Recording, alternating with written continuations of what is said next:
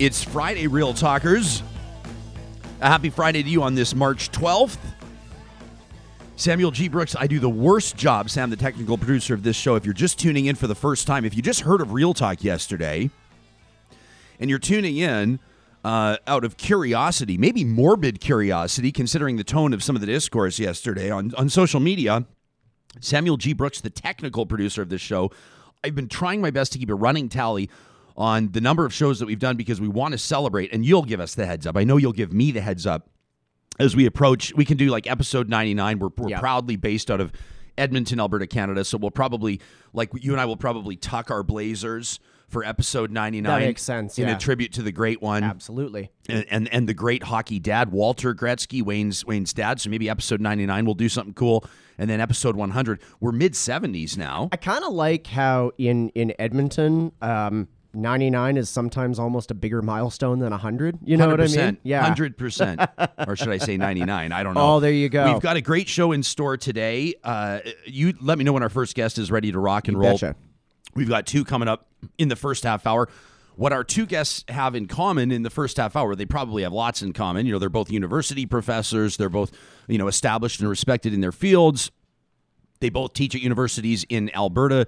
Dr. Melanee Thomas at the University of Calgary, Dr. Lise Gotell at the University of Alberta. But what's especially interesting in the context of their appearances here on Real Talk is that yesterday morning, both of them criticized a panel that we had talking about bias on university campuses. Does it exist uh, against conservatives? And it was actually a great conversation and a great panel. And I'm really glad that we had it.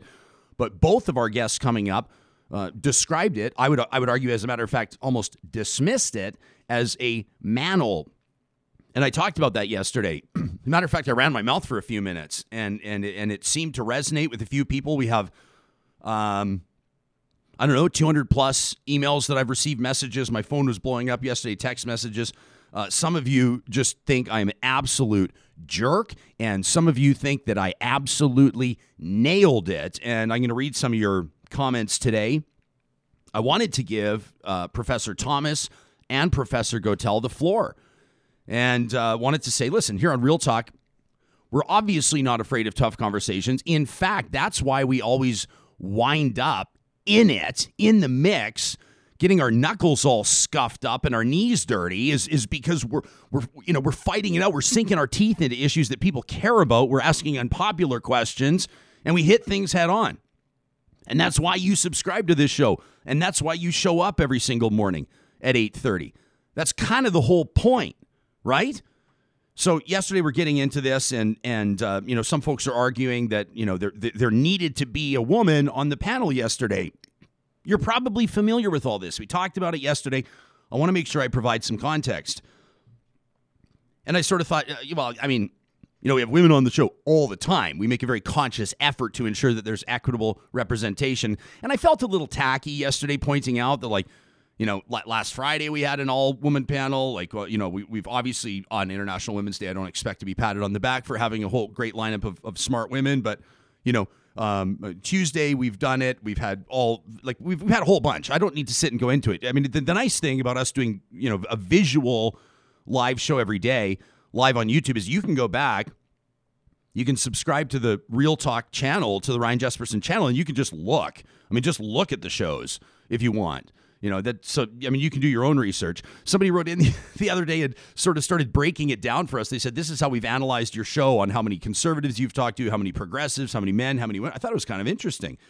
Um, I don't know if it's real. We haven't vetted it. Maybe I'll put it in front of our team at Y Station, our partners, our official research and strategy partners. It might be interesting data to know because to this point, everything that that we monitor is essentially anecdotal. I don't have a running tally. I don't have a list of of, of, of how many indigenous uh, people have been on the uh, panel. I don't have a list of, of, of how many people with, with disabilities have been on the panel. I, I haven't necessarily kept track of it. It's it's kind of an awareness more than anything.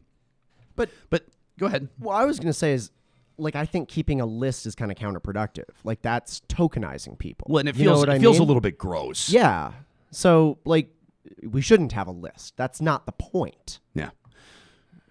Bang on. Uh, but we're aware of it. Of course. Um, let me give you an example. I mean, here, you know, here's another tacky example, and and you know, I, again, I'm just waiting until is Dr. Thomas ready to go? Uh, Dr. Thomas is on. We're still waiting for Dr. Gotell. Okay, so that's fine. We're I'm talking to them separately. Oh, so it okay, does, so it doesn't Sounds matter. good. Yeah, As a yeah, matter yeah. of fact, and I'm not even going to talk about this. Who cares? It's anecdotal. I was waiting sure. until Melanee's ready to rock. So let's Sounds go. good. All Uh, right. th- this show is presented, of course, every single day by the team at Bitcoin Well. You know that our title and presenting sponsor. I don't want to call this the year of crypto because you could argue based on the numbers that 2013 was the year of crypto and then a whole bunch of other people are going to say no way dude. Like 2031 is the year of crypto. 2040 is the year who knows? But the journey has been fascinating to watch from 2020 into 2021 do i understand any of it? Absolutely not. When i have questions where do i go? To the team at bitcoin well. They've got bitcoin atms across canada proudly headquartered in alberta. You can find them under the sponsors tab right at the top at ryanjesperson.com Real Talk starts right now. Here's Ryan Jesperson.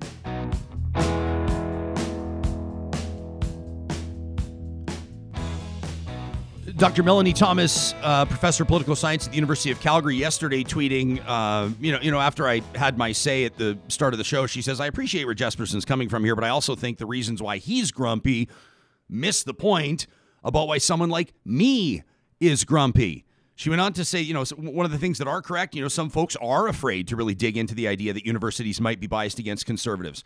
You know, another thing, folks get an idea that public facing shows media that they, you know they think of the best voices to address the topic like we do she says another thing that i think is totally fair the idea that slamming a segment of a show decontextualized in other words one hour out of a body of work for the guest composition it's easy for this kind of critique to be lazy and superficial so i get where ryan's grump is coming from but I don't think the reasons why I raised concerns, Melanee says, with this particular question in general are covered by any of that. Well, what does a good talk host do? Reaches out to someone like Dr. Melanee Thomas and says, well, then let's cover what needs to be covered. And I'm very grateful that the professor of political science out of the University of Calgary has agreed to make time for us this morning. Welcome to the show.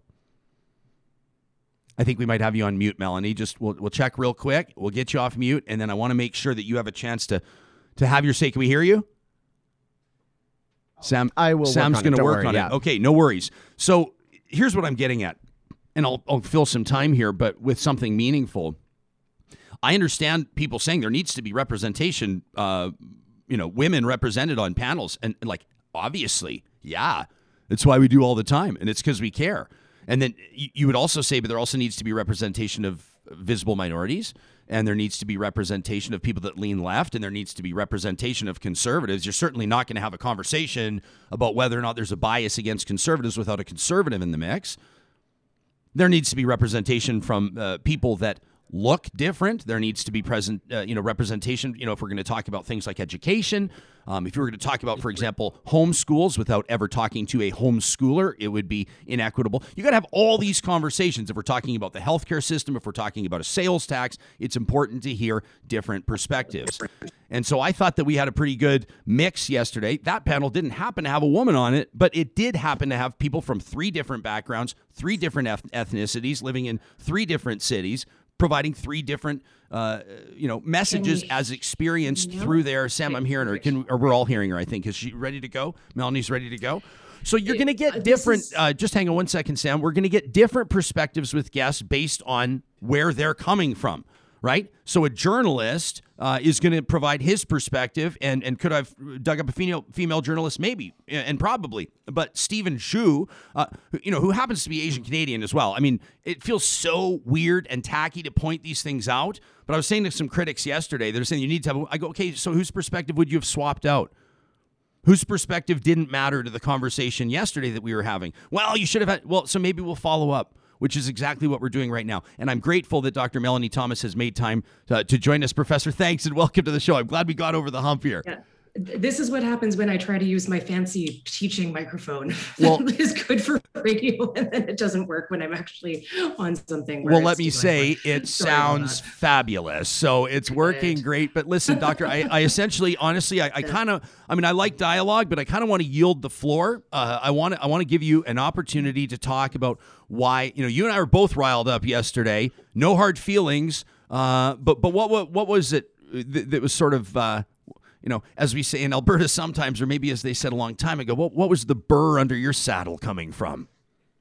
So mine comes from uh, the inside working inside a university, to be honest.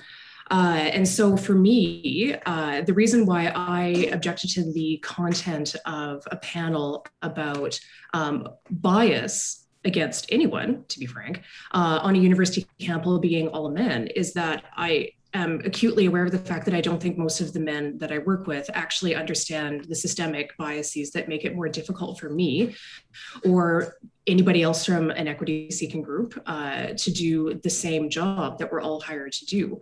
Uh, and uh, where my anger comes from and i'll just be honest and say that it really does make me angry is that uh, that was one example of several that just happened to happen that particular week uh, and so for me, what this comes down to is uh, I don't necessarily expect everybody from outside institutions like universities, and I think other big public institutions hold the same way. Like I think uh, people outside of something like, for example, AHS don't understand some of the nuances of being inside of AHS, but I think inside of higher education and universities in particular, uh, it, the the way that anybody who's like the, the, places are designed to to promote and support a very particular kind of cis heterosexual white guy.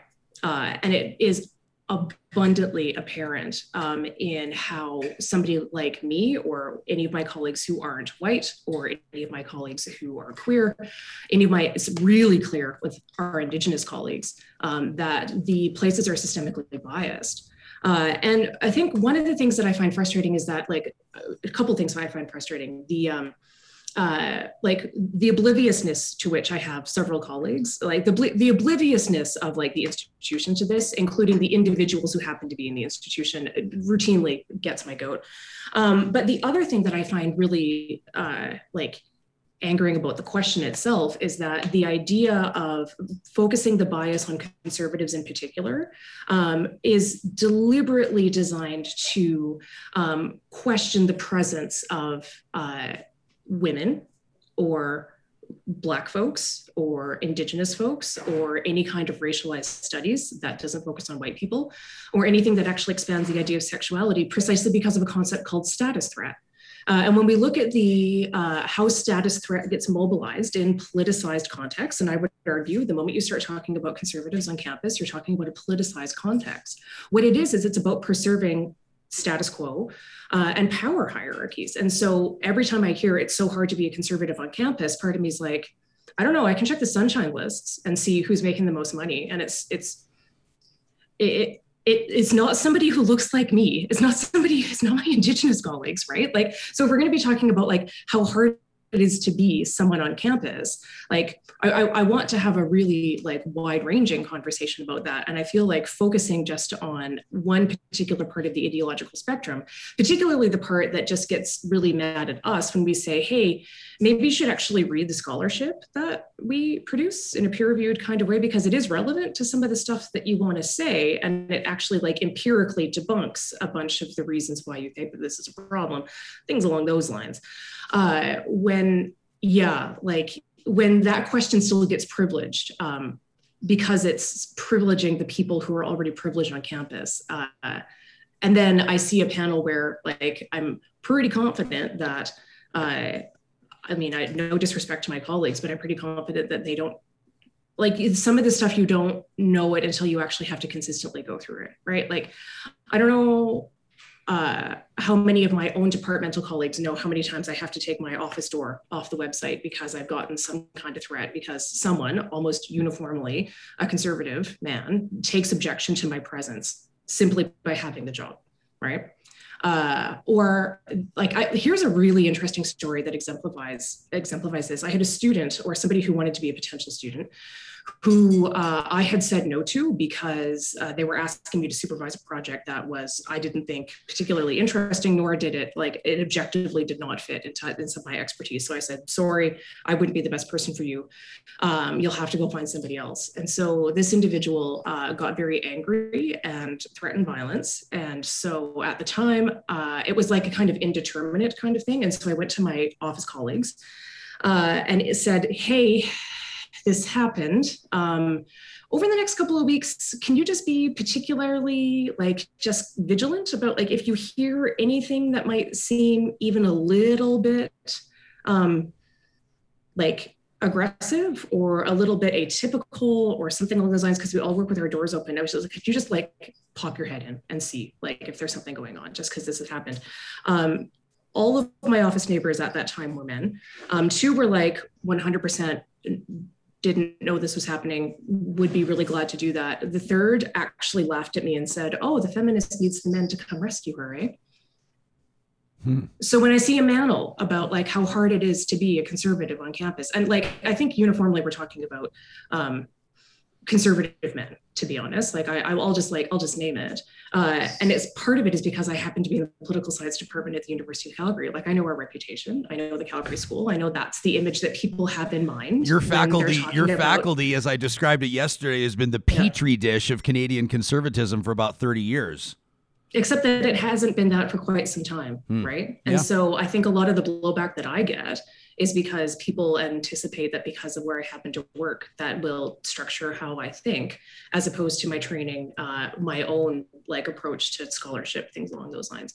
Um, but what really gets me about this is that, uh, like the like part of this is I think a larger like polarized political project about attacking um, uh, places where there actually is a lot of work that's gone in to put space for uh, to make space to study things seriously like gender and race and sexual orientation and disabilities and what that all means. I think part of that is like a really clear political project. And phrasing the question about conservative bias on campus um, plays right into that um, because that's the uh, the idea is that well yeah it, it, plays right into that polarization project um, the other thing is that through these experiences and through uh, looking even just doing work with respect to equity or diversity or inclusion on campus it's really clear that these are old institutions that are not designed to uh, get rid of some of these bigger power barriers. Uh, and I think that it's hard for people to see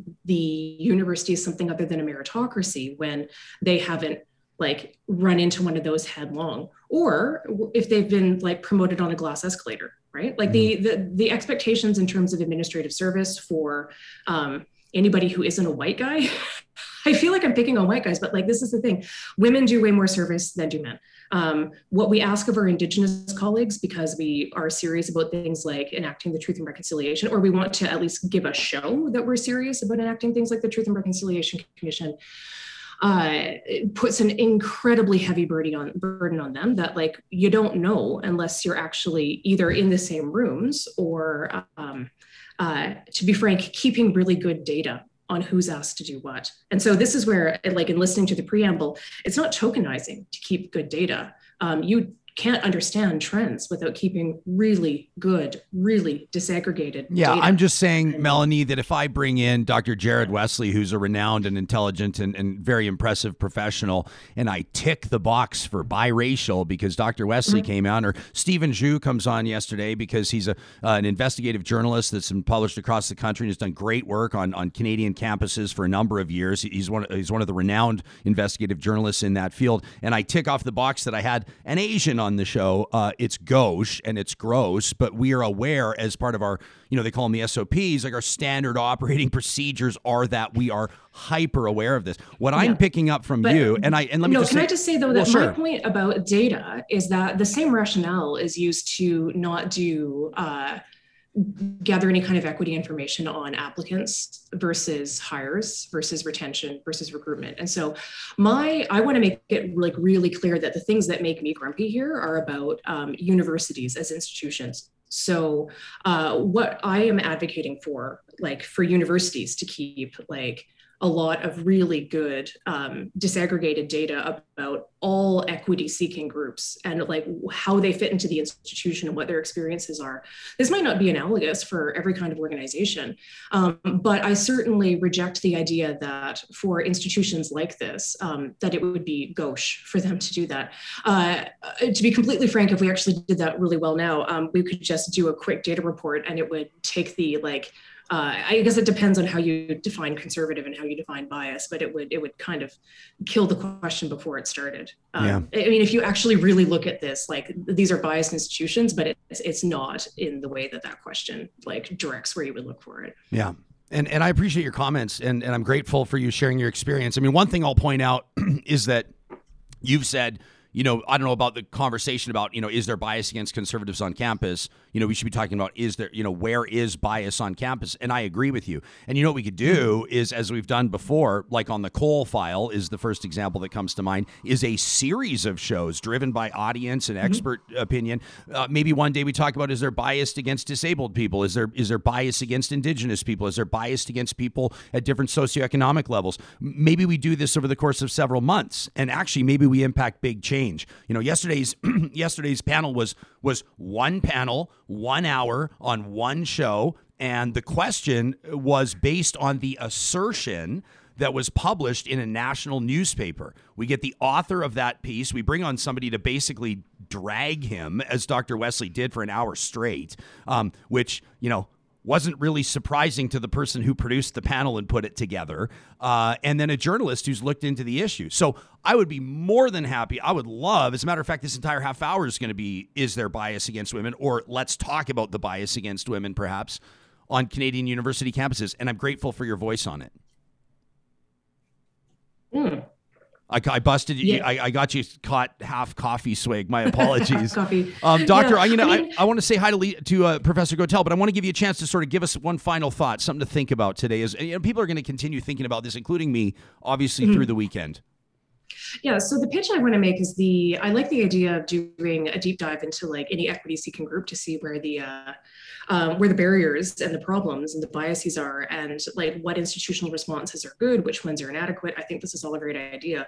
The other thing that's really clear from the peer reviewed scholarship on this, though, is that these identities multiply uh, and they lead to different experiences depending on. Um, uh, what uh, what holds for for various groups. And so one of the things I'll say as a white woman is that as the, this is the equity seeking group that is most readily accommodated on campus, and yet I can still point to instances where uh, there's no support. Uh, or no understanding for the the kinds of challenges that I encounter when I'm doing, and I'm really explicitly focusing on like peer reviewed research or even teaching. Like we know teaching evaluations are really sexist and really racist and yet like and so like getting our employers to acknowledge it um, is one thing getting them to like not make us do them anymore is is quite another and like there, there's real reluctance like so can you imagine any other context where you can be like that thing super sexist super racist this is about all it, it captures but we're still going to use it to evaluate how you do your job Hmm. right like so in, in this context for me as like white women are the um the best represented underrepresented group on say canadian university campuses campuses and if like this is the depth of the problem that i see Sure.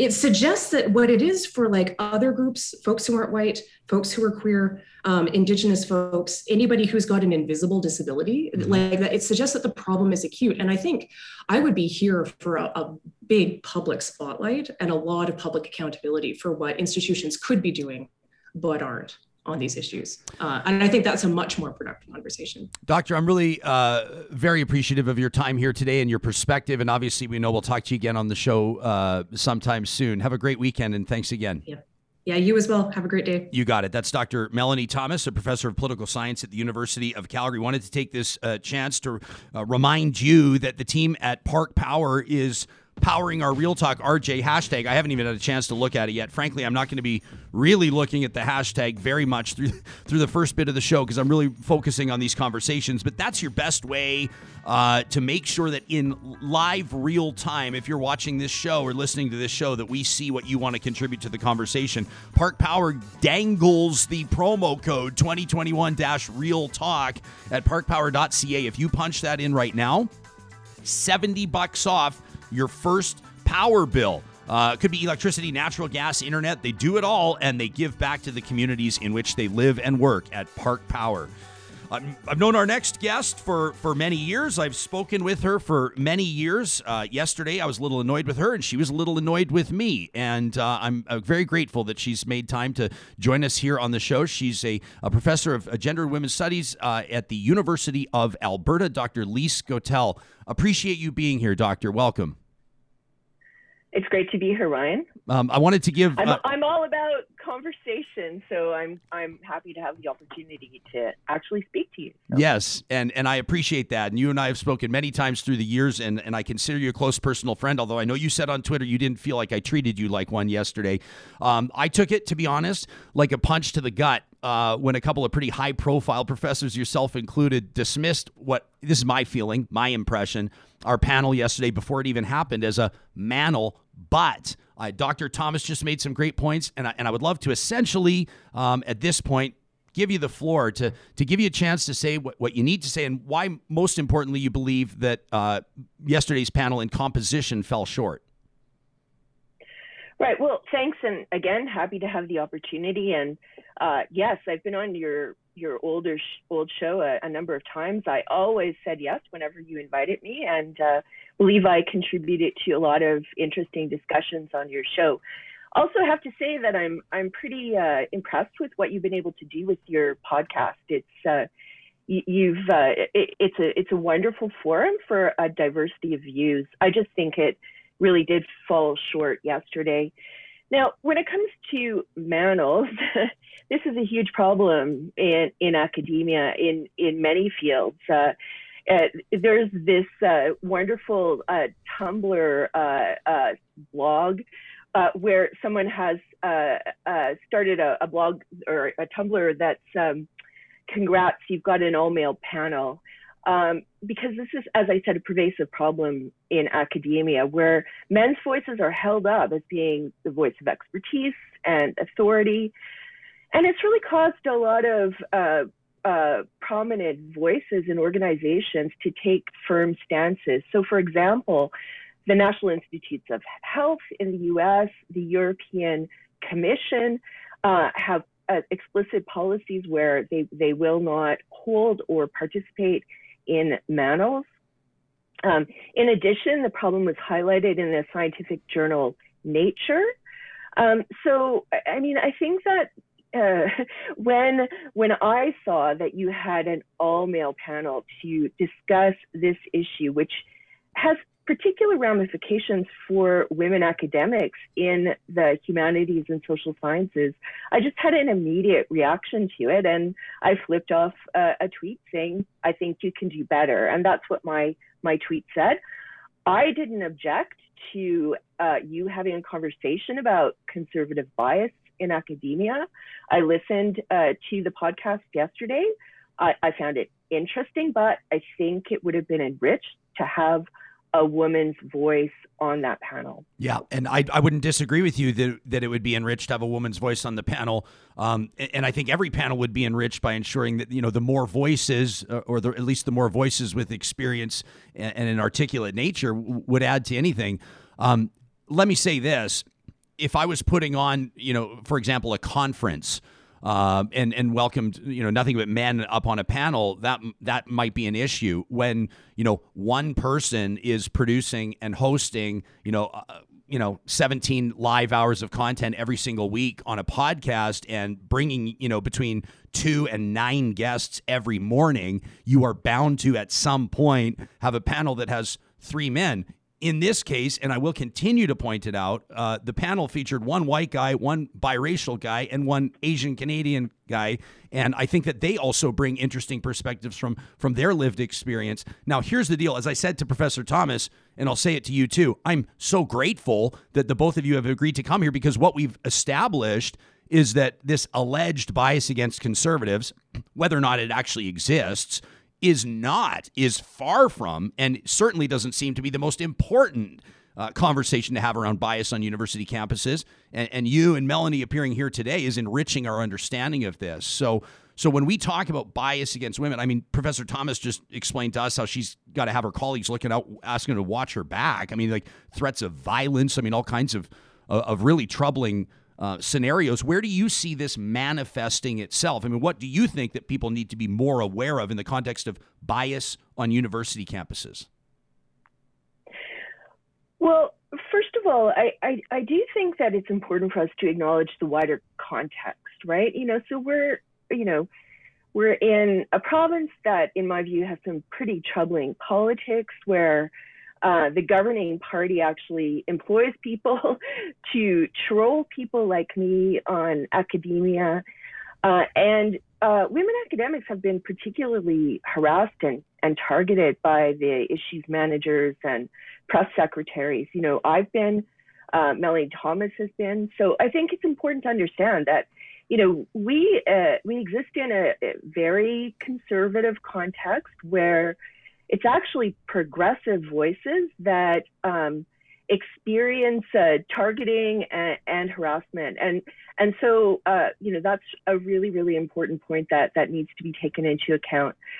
Um, you know, as uh, Jared Wesley said yesterday, this this study that uh, you were talking about yesterday about anti-conservative bias is, you know, it's got a lot of methodological flaws. It, it wasn't a peer-reviewed study in my view, it is not uh, the really important issue that that we are facing uh, on university campuses in Alberta. I mean, the decimation decimation of post secondary funding is the, the, prime issue that that we are facing at the moment. Um, but you know, I share experiences like Melanee's. I uh, uh, uh several years ago was involved in this uh, wonderful campaign called "Don't Be That Guy." It was a we produced this, this really great award-winning uh, social marketing campaign against uh, sexual assault.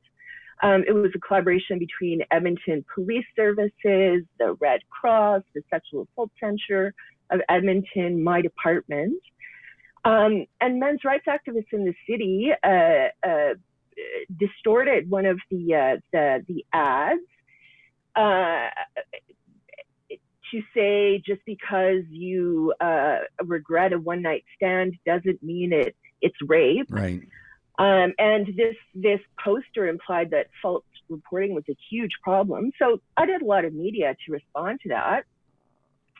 And in response, uh, they slapped my face on a poster, put it up around town, uh, published this defamatory blog post about me, and I started receiving email, uh, email threats, uh, threats on my, my telephone in my office, to the point that the support staff in uh, my department were, were frightened.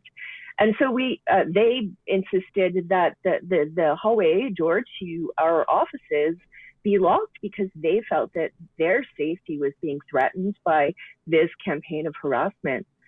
Um, also, I'll tell you another story. I mean, you know, that like I said, that that study is methodologically flawed. Uh, we, you know, we often rely on anecdote, and I'll I'll provide another one. Um, when uh, Indira Samarasekera was president of the University of Alberta, the Edmonton Journal ran a, a, series of articles about her. I mean, she was the first uh, woman of color president at the University of Alberta. And on the front page of the Edmonton Journal, she uh, she spent a lot of time talking about the boy crisis in higher education, the underrepresentation of white male students in particular, and she she declared herself to be an advocate for white male students. Um, my department was uh, understandably concerned about about that message because you know when you look at economic data in Alberta, particularly at that time um, men could walk out of high school into very high paid jobs in, in the oil uh, sector, whereas women require post secondary education to be economically successful. And that explained uh, the lower participation rate for, for men in the province, in my, in my view. So we wrote a response uh, to her that was published in the Edmonton Journal where we talked about this economic data. We were called into her office and she yelled at us for doing that. So uh, again, you know, in my experience, progressive views and in particular feminist views are uh, are often targeted in in academia, subject to bias, um, particularly in this right wing context in which we live, in the context of corporate universities. You know, uh, I, I really have to say that left wing views are, are not mainstream on university campuses, in my experience. Do you, are you saying that right wing or conservative views are prevalent, or are you saying that it's balanced, or are you saying? I mean, uh, you know, I mean, geez, like we're talking. How many students at the U of A? Like thirty-five thousand. I mean, I, I don't think we're you know to say it's a conservative campus or it's a liberal. I think is is a, is folly. But uh, you know what? How would you characterize it if you could? Well, I mean, I, I think it would depend what I was talking about, what place in the university I was talking about. I mean, Yeah. I, I've done um, academic administration and have to say that that tends to be a fairly conservative space where uh, progressive and feminist views are, are certainly in the, the minority. So, um, but you know, ultimately, we do, we do need a diversity of views on university campuses. I'm I'm a big uh, proponent of academic freedom and and viewpoint diversity, and you know, I've taken very unpopular positions in my career, so I value that, and I think that uh, when we limit academic freedom, it's actually marginalized voices um, that are first uh, shut down.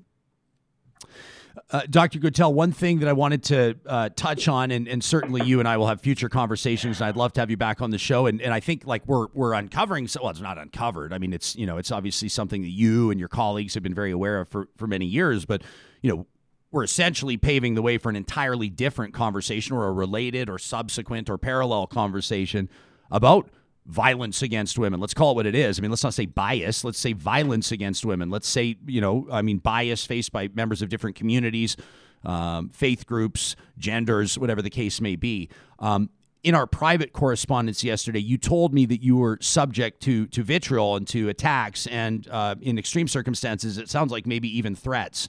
After I mentioned your name on the show yesterday, and I wanted to let you know that in a candid, heated moment, I, I found it and I still find it relevant um, when a very prominent, probably the most prominent professor of women's studies in the province, um, calls out my show publicly for its gender makeup or its commitment to gender equity. That was the context, that was the relevance.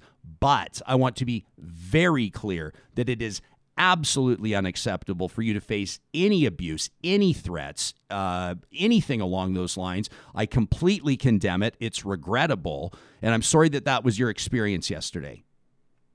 Yeah. Well, you know, honestly, Ryan, I can't say. I mean, I read some of the the tweets in in response to um, your ornery rant, and I, I, I, and some of those were were pretty hostile. But nobody has. Uh, maybe after saying this, I'm inviting it, but nobody's direct messaged me, so it's not like I've been targeted for harassment as a result of what you said. But I have to say that you know other people um, were condemning you yesterday for even having that discussion. My comment did not engage with that. I I, I, I didn't condemn you for having that discussion. Uh, and and yet um, I was the only person who you mentioned by name in in uh, a monologue um, to which I had no ability to respond. Not only did you mention my name, but you mentioned my workplace. I mean, that but that's the context, as- doctor, right? I'm not. I'm not Yeah. inviting an attack, and that's why I am. oh, That's why I'm. I'm adamantly insisting that people hear me say that it is totally unacceptable for you to face any form of threat. Uh, you know, I'm not going to say any form of blowback because Lord knows you and I both get our fair share of blowback all the time. But the reason for me to say who you are and the context is the only reason to invoke your name, right? That that's the only reason. I was I was getting piled on yesterday by hundreds of people. Um, many of them are nobodies, anonymous trolls, and so but you are not. And uh, that was anyway. Listen, I I'm not. I, I don't want to argue with you at all. I'm and just saying know- there's a reason for me bringing up your name in the context because it was the whole premise of my rant. And when you say I'm the, I don't think I am the most prominent gender studies pr- professor in the province, but I'm someone who takes the commitment to be a public intellectual pretty seriously. I don't think a scholarship that resides in the halls of academia is useful. I, I think to make it useful, you have to be willing to, to speak publicly. You have to be willing to intervene in debates and, and contribute to policy discussions. That's but by doing that, uh, as as a woman and as a feminist, it's it's often it's often a difficult thing to do. And you know, some of your uh, your listeners accused me of uh, being a snowflake. Nothing could be further from the truth. You know, you don't do uh, work on sexual violence uh, in a publicly engaged way and not have a thick skin about it. You know, I can take criticism. I take criticism all the time, and frequently it's caused me to uh, change my views, and I value that. So what I offered you yesterday, you know, immediately in the, you know, the short form demanded by a tweet was criticism. It wasn't an attack. You had the ability to respond to my tweet. I had no ability to Well, that's why that's why you're here though. That's why you're here. I mean, you Right, are you are yeah. in real time responding to my monologue. That's why you're and I'm grateful you're here. You didn't have to be. I'm grateful you are. yeah.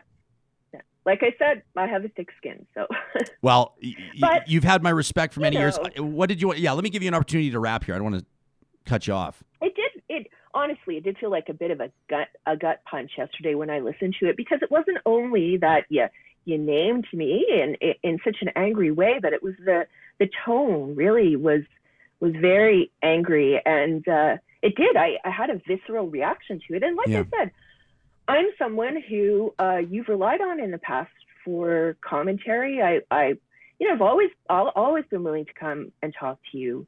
Uh, even when that's involved, you know, going out to a studio in the middle of nowhere and taking time out of my day. And right? I've and I've So appreciated that, and I hope that I've helped amplify Yeah. your message. But I think that the the prominence that you've had on my shows and the number of times you've appeared on my shows is part of the reason why I was pretty pissed off yesterday about your assessment, and not just yours. I mean, I was getting like you know, I'm not going to turn it. This is not. A, it doesn't have to be about me, and I'm not trying to make it about me. But it's been a hell of a week.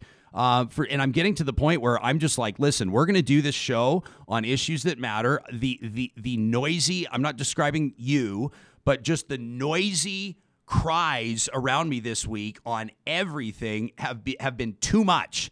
And I pushed back yesterday, and yesterday was the straw that broke the camel's back. And I said what I had to say, and I meant what I said, quite frankly. I, I have respected you for years. I, I adore you, in fact.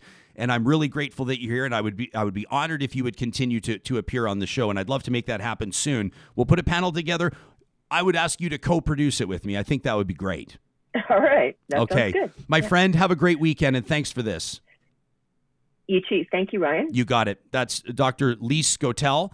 She's a professor of women's and gender studies at the University of Alberta. She writes about sexual assault law and women's equality. As a matter of fact, if you check out, Sam, can you show our, our viewers on YouTube, can you show them this at crimejusticejournal.com? crimejusticejournal.com. You're looking for volume five, number two, published in 2016. You can read Dr. Gotell's piece. Uh, she put it together alongside uh, Emily Dutton out of the University of Alberta on sexual violence in the manosphere. Anti-feminist men's right discourses on rape. It's it's it's an excellent read, and I encourage you to check it out. These conversations happen because we have remarkable partners that have joined us on this journey, and that includes the team at Grand Dog Essentials. I tell you, there's nothing, there's no bigger stamp of approval that I can put on Grand Dog Essentials quality raw food than to tell you that our dogs, our Boxer Moses and our Black Lab Monroe, both chow down on Grand Dog Essentials quality raw food every single day. They've got us adding blueberries to the dog food. There's there's some science behind it. My wife Carrie quarterbacks that stuff along with the team at Grand Dog. They have nutritionists. It's a family-owned business. You can literally they want to talk to you. They want to call you know call on the phone, email. What is your dog experiencing and, and, and what can make your dog feel better? What small steps can you take in feeding your beloved four legged family member that could improve their time on earth? You can check out the team at Grand Dog Essentials at granddog.ca. And a reminder if you use the promo code REALTALK, they'll take 10% off your first order. Oh, yeah, and they deliver right to your door in Calgary, Edmonton, and across central Alberta. Our thanks to the team at Grand Dog Essentials. Also, a big shout out to the team at Kubi Energy. You know what's about to go down here. The team at Kubi Energy is very proud partners with Real Talk, presenting positive reflections every Monday, where we get our week started off on the right foot. The photos, the videos, the stories, the anecdotes that have filled your tank that you think might do the same for your fellow audience members, send them into talk at ryanjesperson.com. Make sure you note Kubi Energy or Positive Reflections. Kubi is a Tesla certified solar installer. They love to do, I mean, they do consultations on residential, big commercial projects as well. Plus, they handle all the paperwork to try to get your money back whenever you can through government incentives and the like. Kubi Energy, proud partners of Real Talk. It's a perfect entry into something I know a, long, a lot of you have been waiting for uh, for a long time the, greatly anticipated solar panel. And we're going to be talking about uh, all things solar. Want to invite you to send in your questions and your observations using the hashtag Real Talk RJ this morning. Let me get to our experts and then we'll get the ball rolling. Uh, on the far right of your screen is Dr. Sara Hastings Simon, a macro energy system researcher at the University of Calgary in the Colorado. School of Mines. She's also co host of a podcast you need to subscribe to, the Energy versus Climate podcast. It breaks down the trade offs and the hard truths of the energy transition in Alberta, Canada, and beyond. Uh, Dr. Hastings Simon, welcome to the show and thanks for being here. Thanks for having me. Really grateful to have you joining the mix. Jake Kubiski, who, if you're watching us right now, is, is right next to me on the screen. He's the founder and CEO of Kubi Renewable Energy. As you just heard, it's an Alberta based startup focusing on. So, okay, here's the deal, Jake. I don't even, so you say you're focused on solar PV.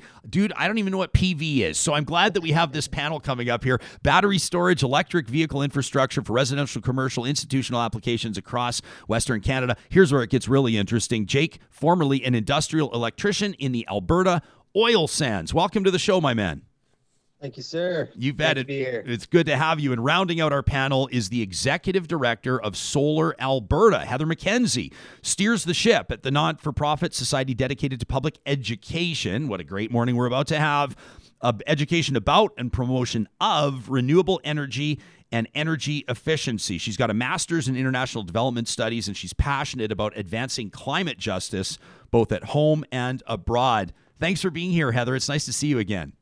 Nice to see you too. Thanks for having us. You bet. I want to encourage the three of you to jump in on each other and, and, and build on what each other's saying. You don't have to wait for me to ask you a question. Let's just pretend like we're all having coffee together. Jake, I'm going to start very simple. Solar PV. What's PV? Let's go solar 101 right now. For sure. There's really two types of solar out there. There's the solar thermal and uh, solar PV. So we're focusing more on the solar PV aspect, which is uh, photovoltaics, which is electricity generation in the short of it all.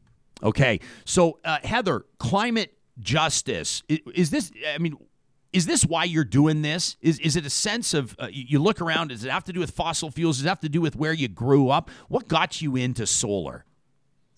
Well, I came to solar a few different ways. I, am I guess, first and foremost a humanitarian. So I, I have a background uh, in international development, as you mentioned, and I've worked a lot uh, supporting uh, AIDS orphans abroad and fundraising and doing a lot of work uh, to raise awareness about international issues. And as I as I watch the climate crisis unfold, of course, we see that disproportionately lower income uh, people are being affected. Lower income countries are being affected more. We've got climate refugees. We've got climate refugees right here in Alberta, and it's those folks who can afford it the least who are being hit the hardest. So I think that's probably what most attracted me to the renewable sector and wanting to really make sure we're getting uh, getting some concrete work done on the ground to make sure we uh, reduce. Uh, I, I realize we can't eliminate the the the horrors that are unfolding around us. You know, we saw Hurricane Katrina hit some pretty uh, some folks pretty hard who could afford it the least in the U.S.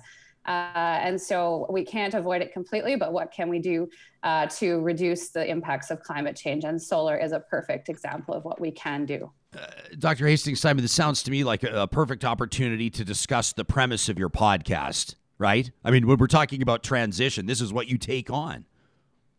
Yeah, exactly. So on energy versus climate with my co-hosts uh, Ed Whittingham and David Keith, we're really interested at looking at how our energy systems will evolve in response to climate, um, and particularly in Alberta. You know, I think we we started because we got the sense that sometimes people like to tell these very neat stories uh, and very sort of uh, you know simple narratives around how things work or don't work. Um, and so what we do, our show, we talk a lot about you know it depends, and and here's how on the one hand on the other hand, um, th- things may unfold. Uh, and so it's been it's been really fun. We're kind of coming into our second season um, and getting some good feedback that people are interested in in what we're talking about. Yeah. Um, Jake, I would imagine, I mean, I know a big part of what you do and, and, and what you ask us to remind people as part of your sponsorship on, on Real Talk is, is you love the tough questions. You've heard it all, I'm sure, with the, with some people cynical about solar or unsure if it's a good fit for them.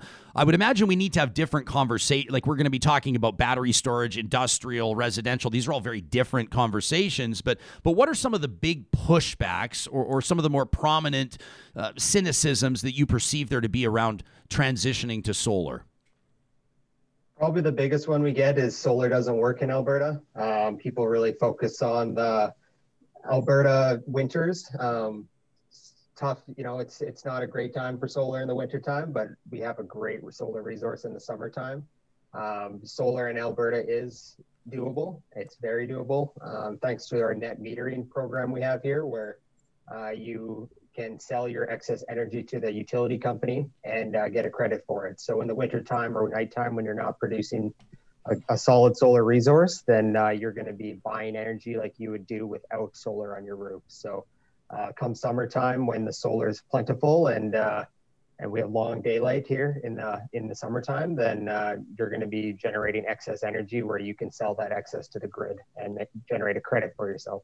We had an yeah, and Jake. Oh, no, go ahead, Heather. Yeah, go ahead. Go ahead. I was we've been getting a lot of feedback because we were just hosting our big solar show conference. Of course, there's all sorts of haters online saying, "Oh, winter, winter." And Jake, correct me if I'm wrong, but there's also a big confusion around solar thermal versus solar PV. Uh, there are a lot of people who misunderstand solar PV and they think it doesn't work in the cold.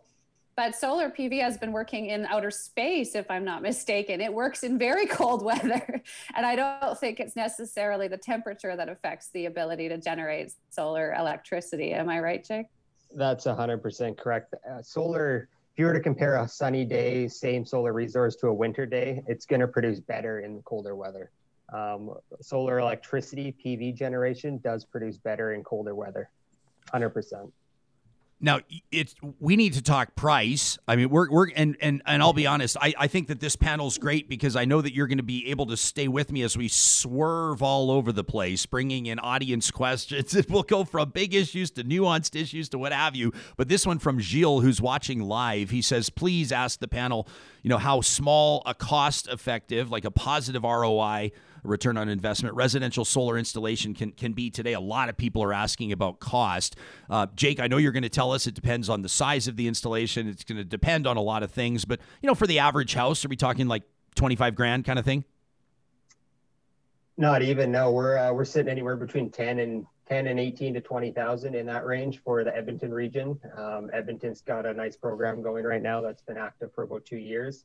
Uh, it's based off a dollar per watt rebate scheme, so 40 cents a watt or up to $4,000, which typically works out to uh, anywhere between 15 and 20% off your installation cost. So total turnkey price for an Edmonton resident, um, anywhere between 10 and 18,000. That's really dependent on size of house, energy consumption, roof line, um, you know, type of roof, um, a whole bunch of factors. But uh, that's kind of the process that we handle here in house with uh, with our customers. Is they they reach out to us and then we can uh, we assess all that for them. Uh, and of course, yeah, go ahead. Oh, sorry.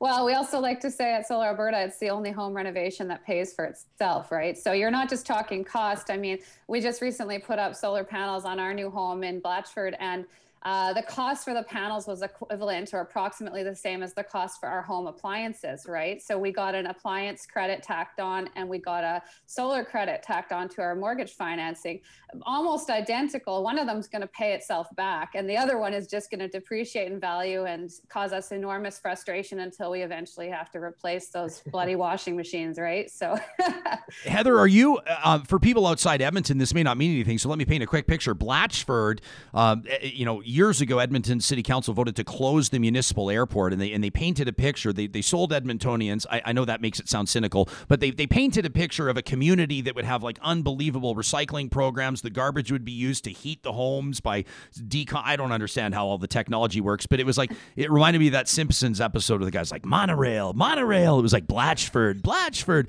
But then then nothing happened, and the airport sat, sat closed for years, and, and everybody wondered, you know, what the hell. I mean, it was mostly millionaires pissed off that they couldn't land their Cessnas in the middle of the city anymore. That was the people that were most ticked off. But I've never actually talked to somebody that lives in Blatchford. You must be like one of the very first houses there, are you? Yeah, we were one of the first six. I think there Wow. are 12 of us now. And so, you know, we grow every week. There's a new new spot opening. But we're I mean, we're going from like 30 residents now and they're going to be uh, I think it was 30,000 in 30 years or something. So it's going to be a big a big hub. So I don't know. I mean, I could probably ask all three of you this. So whoever wants to answer it, jump up. But you say, you know, Heather, you said it's you know it's the only uh, home improvement that you can make that's going to pay for itself. Um, and a lot of people wonder about that. I remember having a, a conversation with a solar expert years ago who's who, who who acknowledged in the interview said that if you're purely doing it for dollars and cents, it doesn't make sense. And I felt like it was a, a bomb had dropped when he acknowledged that. Said there has to be something else driving you to invest in solar. Is that the case or has that changed? I mean, if it's 18 grand to put solar on my roof, how long until that's paid off with energy savings? Sara, do you want to speak to the pricing? Because I think probably Yeah, Ryan talked sure. probably Ryan talked to someone like before 10 years, you know, a while ago. Yeah, and Heather, honest, Heather, honestly, this would have been honestly probably like seven years ago. Things have changed a lot. Yeah. To- and totally. so- I mean, I don't think there were podcasts seven years ago. So for sure.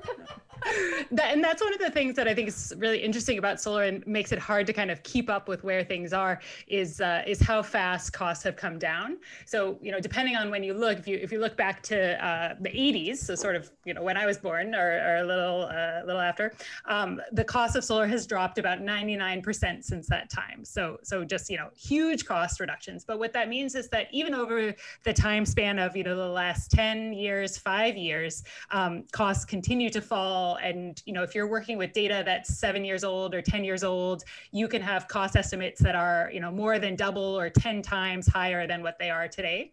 Uh, and so I've definitely heard from a lot of people, like like Jake said, you know, they say, oh, well, solar doesn't make sense in Alberta. It's not cost effective, uh, and that was definitely true at, at some point. Um, but the the pace of development of the technology uh, is just so fast, and it's so um, you know different from a lot of the other energy technologies in that because you're accessing this renewable resource as the technology improves you know that improvement goes straight to the bottom line in reducing the costs. And so it's almost like solar and uh, and other forms of electricity generation um, from non-renewable fuels are are sort of in this kind of like unfair fight because solar gets to you know keep all the benefits of its cost reduction whereas the non-renewable resources that you're combusting that you're burning in your power plants um, those those get harder and harder to find. And so you have to come up with new technologies to extract those uh, and that ends up eating a lot of that cost savings and so that's sort of the why that you know solar and, and wind as well have been able to achieve such impressive cost reductions over that period of time in a way that we're sort of not used to with other technologies Right. Barry's watching in this morning. He's a rancher and a soil farmer. He says, uh, in Alberta, does selling power back to the grid? And actually, let me jump in and say if, if we're able to analyze things, like we have an audience that listens across the country, but many of our audience members are in Alberta, but if you have insights into other provinces, would love to hear those too. Barry says, does selling power back to the grid cost more than you get back due to distribution charges? Is there some is there some smoke and mirrors there or no?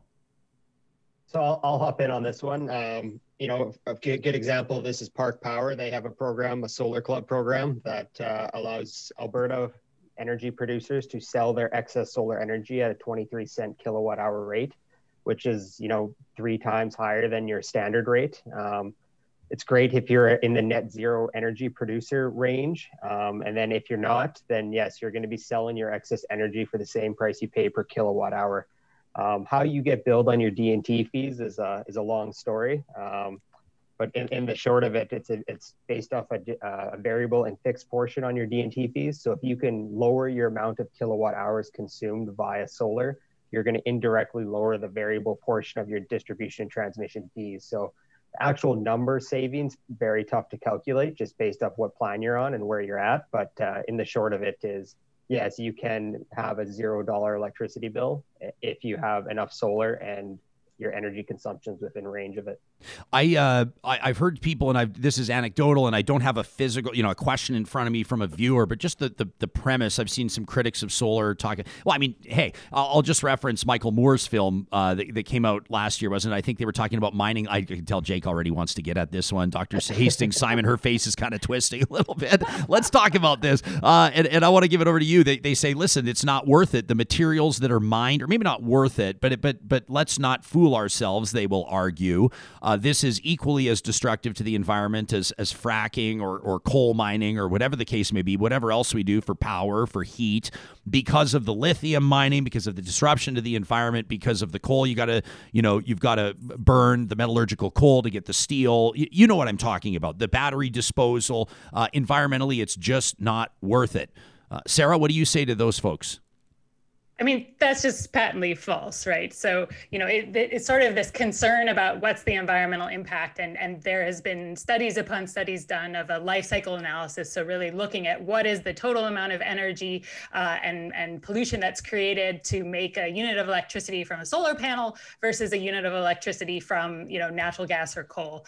And there's no question that using natural gas or coal is much more polluting. Um, and, and so, you know, if that's what you're, if that's what you're after, after, um, then there's you know there's a clear advantage in going with solar what is true is that you know everything that we do has an impact and every energy source has an impact. So yes uh, making solar panels does have an impact uh, but that impact is much much less than the alternative. And so you know certainly we should be doing more on the efficiency side to reduce the amount of energy that we need.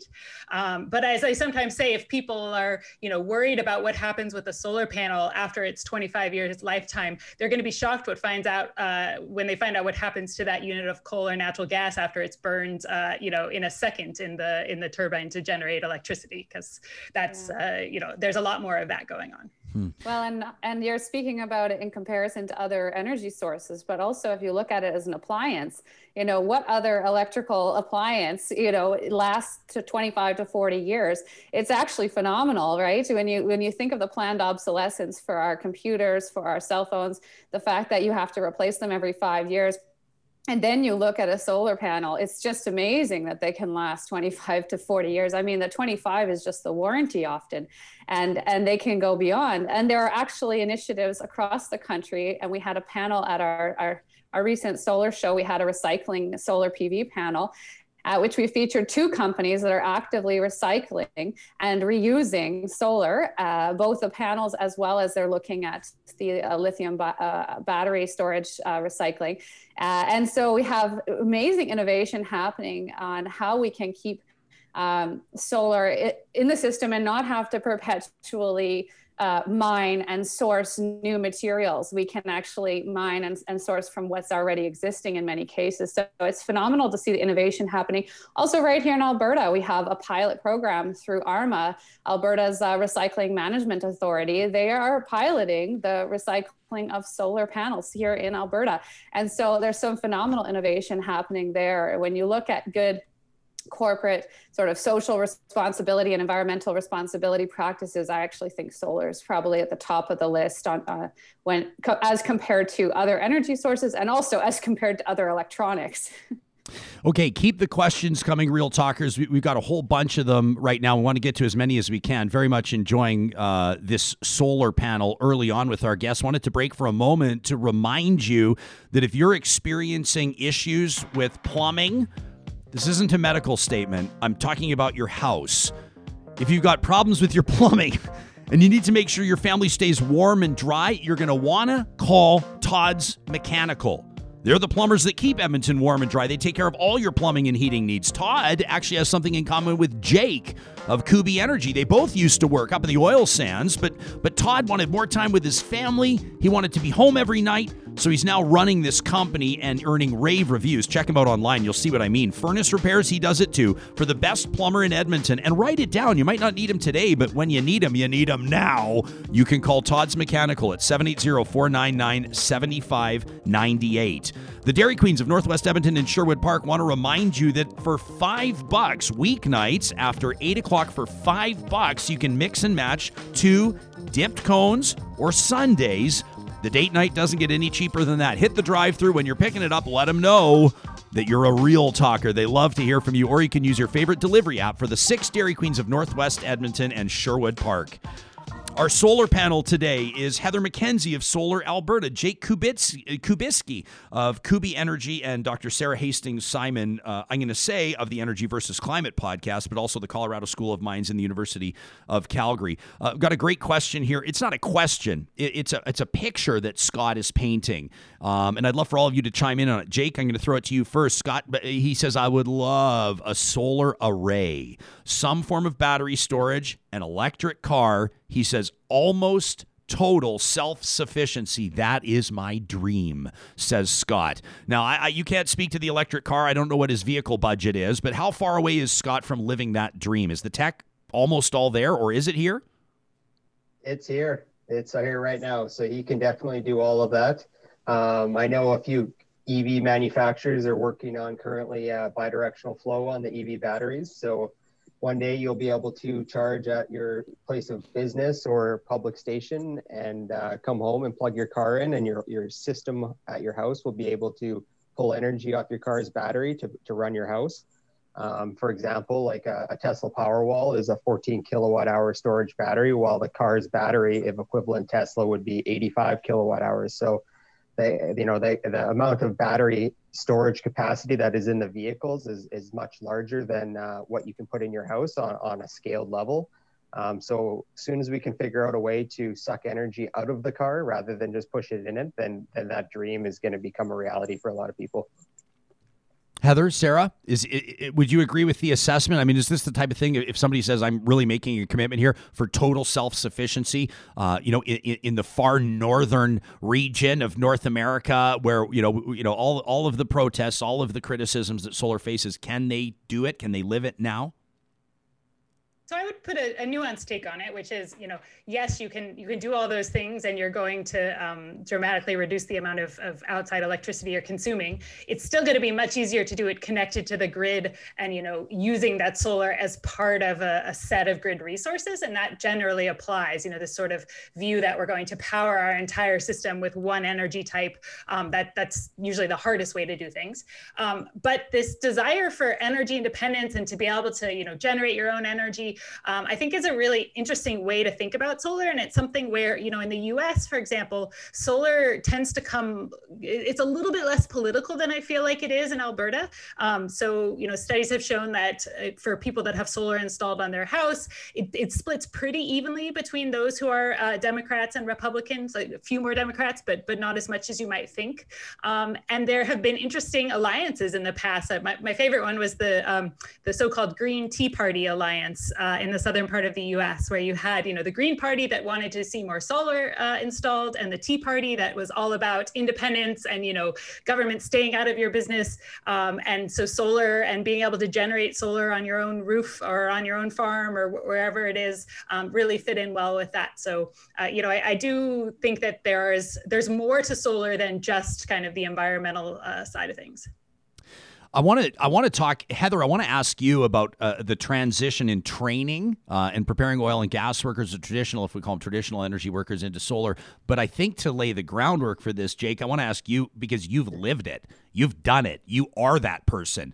Um, an industrial electrician in oil and gas in the oil sands. Now, uh, you know, steering a solar installation company, renewable energy company. First of all, what do your former colleagues have to say about it? they're pretty stoked, and a lot of them work for me right now. Yeah, so right on. A lot of them, have, a lot of them have made that transition as well, and uh, most of our guys, we just we just hired ten new electricians, and uh, half of them are from the oil and gas sector, and then the other half are starters and, and first years that came out of the alternative energy program from me. So these are all just new jobs that were created out of uh, out of really that weren't around ten years ago. Um, so as as the tr- transition does happen and as it's going on, it's it's companies like Kubi Energy and other other renewable companies that are going to fill the void between uh, where these electricians and other tradespeople are going to end up going. What was your moment? What what was your aha moment? Did you get laid off or did you quit or what was it? No, I actually quit my job. Uh, my aha moment was uh, uh, my now wife and I went to uh, Costa Rica and we were we were down there and they were on 200 days of renewables or, or something like that in 2015. and I came back and I was pretty inspired by that. So I, I looked around to see what was going on in Alberta in regards to this transition taking place, and nothing was nothing was happening really at any any meaningful scale. So I just figured it was a good time, and uh, and I quit my job at Shell I was at currently in Fort Saskatchewan, and and uh, yeah, then and here we are today. There you go, uh, Heather. Super thankful. Heather, we saw this morning that that unemployment. Um, this from StatsCan. These numbers out just today. Unemployment uh, is down in, in in Canada, or rather in Alberta. Unemployment down to nine point nine percent, which still isn't great. Uh, ten percent. I know Sara's face. I mean, I had the same reaction. I'm like, are we supposed to celebrate that ten percent of the workforce is unemployed right now? Now it's the lowest it's been in a year, um, but it's still the second highest in Canada. And I would wager a guess that many of those people have worked in oil and gas uh, and have a lot of experience there. So, what does that transition look like, Heather? And what resources are there? Well, there, of course, some of that is oil and gas, but we know Alberta's women's employment is at levels we haven't seen since 1984. So that tells me actually it's mostly women who are being hit uh, by these uh, transitions in the economy due to COVID. So I do think there is uh, there are a lot of people transitioning from oil and gas, but I also think there are a huge number of unemployed women in Alberta right now. And there need to be training programs that are accessible and ready for a wide variety of folks to transition in.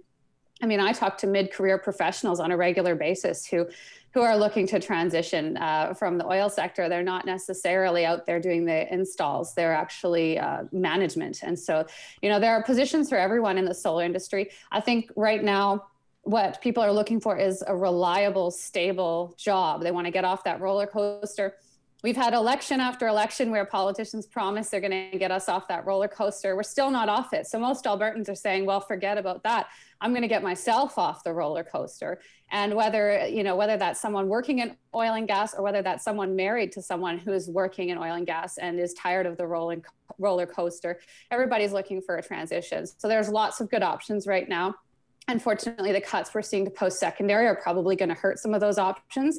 Uh, but we do have programs at NAIT, SAIT, Lakeland. Solar Alberta offers a number of courses, and fortunately, those are not being affected by the government cuts we're seeing. So if you want to have a, a nice, quick intro, you can come to Solar Alberta for some coursework. I know Iron and Earth, they offer programs specifically for those folks transitioning from oil and gas. Those are quick uh, training programs, I think five to 10 days or something I've heard. So if people need a quick transition, there are a few programs for that. If they're looking for a more substantive transition and they want to move into a leadership role, uh, they'll probably need to get a diploma or a degree to make that shift. But U of C, U of A also have programs that would be interesting to a lot of folks, uh, and hopefully we'll be able to. Um, remain vital despite these cuts. I, I, think the demand is there. I just hope that we can make it through with the budget cuts we're seeing because obviously we need to be able to respond to the demand for the transition in our workforce. Yeah, we're spending in all the dumb areas and cutting in all the smart areas. I can see uh, right now that the technical producer of this show, his eyes are just he. I can tell Sam Brooks has a question. I hope you don't mind me putting you on I, camera. I, I, have a lot of questions. Okay. Just, well, I'm nerdy about this stuff. I, yeah. Anyways, hey guys, how's it going? I, I guess my question is a little bit more sort of the the idea. If I can kind of put my engineering hat on, and be a little bit of a futurist here, and and say, you know, I've always thought that the way that we made our power grid was very inherently wrong. We have one giant power factory over here and a million businesses and homes and that kind of stuff that need the power from it. And it's like, you know, it's it's it's one source and a gajillion consumers. And I'm thinking about a world where every single building has a solar panel on it. And we end up in this scenario where you know when you're at, when you're at work during the day the solar panels on your house are juicing the business across the street and vice versa and and charging stuff up. So i just want to you know see if you guys have some commentary of like how soon are we going to get to a future where we we're not building power plants. We're just having this distributed grid where everybody is essentially a producer and a consumer a great Sara, question. You, uh, yeah. so a couple of thoughts on that. One is if you want to read more about the history of the development of the grid, there's a great book called The Grid uh, by Gretchen Bakke, I believe. Um, so that's a that's a fun read if you're into that kind of thing. Um, and and you're right that you know the grid developed really based on the kind of technologies we had at the time. So if you're going to have a power plant that's burning fuel, you're going to want to put it pretty far from where people are living because you don't want to be you know living by that that smokestack. Um, and exactly uh, you know there this transition now is one that's exactly like what you're describing. So, you know, sometimes when we think about, you know, how does solar or other technologies fit into our grid, there's this temptation to kind of think, well, we're unplugging this one thing here and putting solar in there, and is that really going to work out? But in fact, when we think about building a, you know, very low carbon or eventually zero carbon grid, it's really changing the way that the grid operates overall, and it does become more distributed uh, for some of the generation, but at the same time, it can actually become more interconnected. So you're connecting regions that are far apart from each other because you might be generating power from solar or wind in one of those places at a time you're not somewhere else. You're also going to be interacting with the use of the electricity much more. So rather than just having kind of the demand come as this fixed, um, you know, uh, thing you can't impact, um, grid operators are increasingly able to uh, shift demand around. Of course, energy storage uh, across all different time frames. So you know, storage, hourly storage, day-long storage, and others. Um, it, it's all going to look very, very different. And as that for the timeline, uh, you know, in order to meet the targets that we have in Canada, um, you know, there's not a lot of time left to get moving on these things. So, uh, you know, the U.S., for example, is planning to get to um, zero carbon by 2035. I think we could do something similar here uh, in Alberta if we put our minds to it. Yeah, and I think on that note, I think the, I mean, we've you asked about the timeline and, and look at the coal phase out, right? Like we set some goals and we're going to uh, surpass those goals just by getting our carbon pricing right. Okay, so you just remove some of those subsidies for those sectors that are polluting, and uh, and make sure that, that they're integrated properly into our, our new carbon economy, and and you can transition pretty quickly. So I think we've seen the coal phase out uh, going at very speedy rates, and we need to be prepared for the same on the natural gas front. I think uh, natural gas is going to phase out much quicker than people anticipate. A lot of folks think, oh, yeah, we'll just do natural gas, you know, for quite a while. But I, I don't think so. Now that the price of wind and the price of solar is so low, and, and that's without subsidy, it's the cheapest form of new energy on the grid.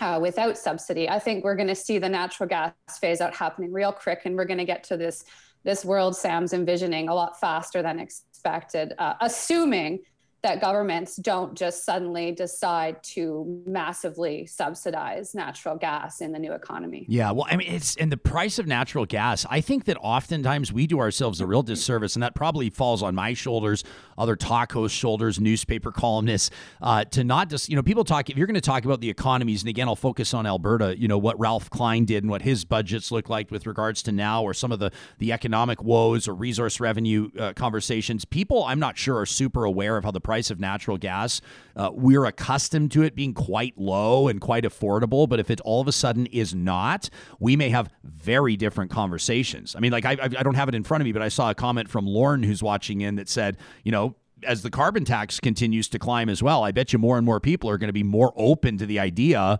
of renewables or investing in green energy. Let me ask you this from Greg. He says if solar tech is improving so rapidly, Greg, I feel the same way about phones, to be honest. But he says, would it not be smarter to wait for the improvements to slow down before investing? What would you say to Greg? I'd say we're kind of at that point, right? So that would have been a good argument, uh, you know, maybe 10, 15 years ago, where Alberta did benefit from some other countries stepping up and do a lot, doing a lot more of the installation. But now we're at the point where it makes sense. You know, there there's been some analysis done that shows that for the next incremental power that you bring onto Alberta's grid, it is cheaper today to use a combination of solar, wind, storage, and demand response than it is to build a new gas plant. Um, and that gets at another point too. There's this temptation to talk a lot about you know, getting to the very, very last, uh, you know, 10% of decarbonization of the grid, um, which gets harder because you do have to manage the storage and the and the um, variability more. Um, but that glosses over that we have a long runway to go. We're at about, I think, uh, 14% renewables as of last year on Alberta's grid, and so we have a long, long runway to go before we need to, you know, confront some of those more challenging problems. Um, and and solar can really be bringing a lot of benefits, uh, you know, to, to the grid without having to pair it with storage today. So let's, you know, let's let's let people work on sorting out how we're going to do that part in in the end, but let's not, you know, forget to be building all the other stuff leading up to it. Right. Um, I should also note that Greg uh, had written me an email a while ago, and I always try to give credit to audience members when they when they play a part in the editorial process. Uh, Greg reached out; he's excited about this solar panel. Uh, this was back, I, don't know when did he email me? February twenty second, so a while ago. He says I highly recommend having Dr. Michael E. Mann out of Penn State University on your show. He says he's a pioneer in the scientific community a significant contributor to our understanding of the planet's historical climate record and modeling the future temperature rise one of the lead authors for that IPCC climate change report that received the 2007 Nobel Peace Prize. He's got a new book, The New Climate War The Fight to Take Back Our Planet. Um, I'm excited to let Greg and everybody else know that a week from yesterday, so Thursday, March 16th at 9 a.m., uh, Dr. Michael E. Mann will be joining us from Penn State University here live on Real Talk. So that's going to be great. Um, Jake, I shouldn't say this to a, to a sponsor of the show, but this is hilarious.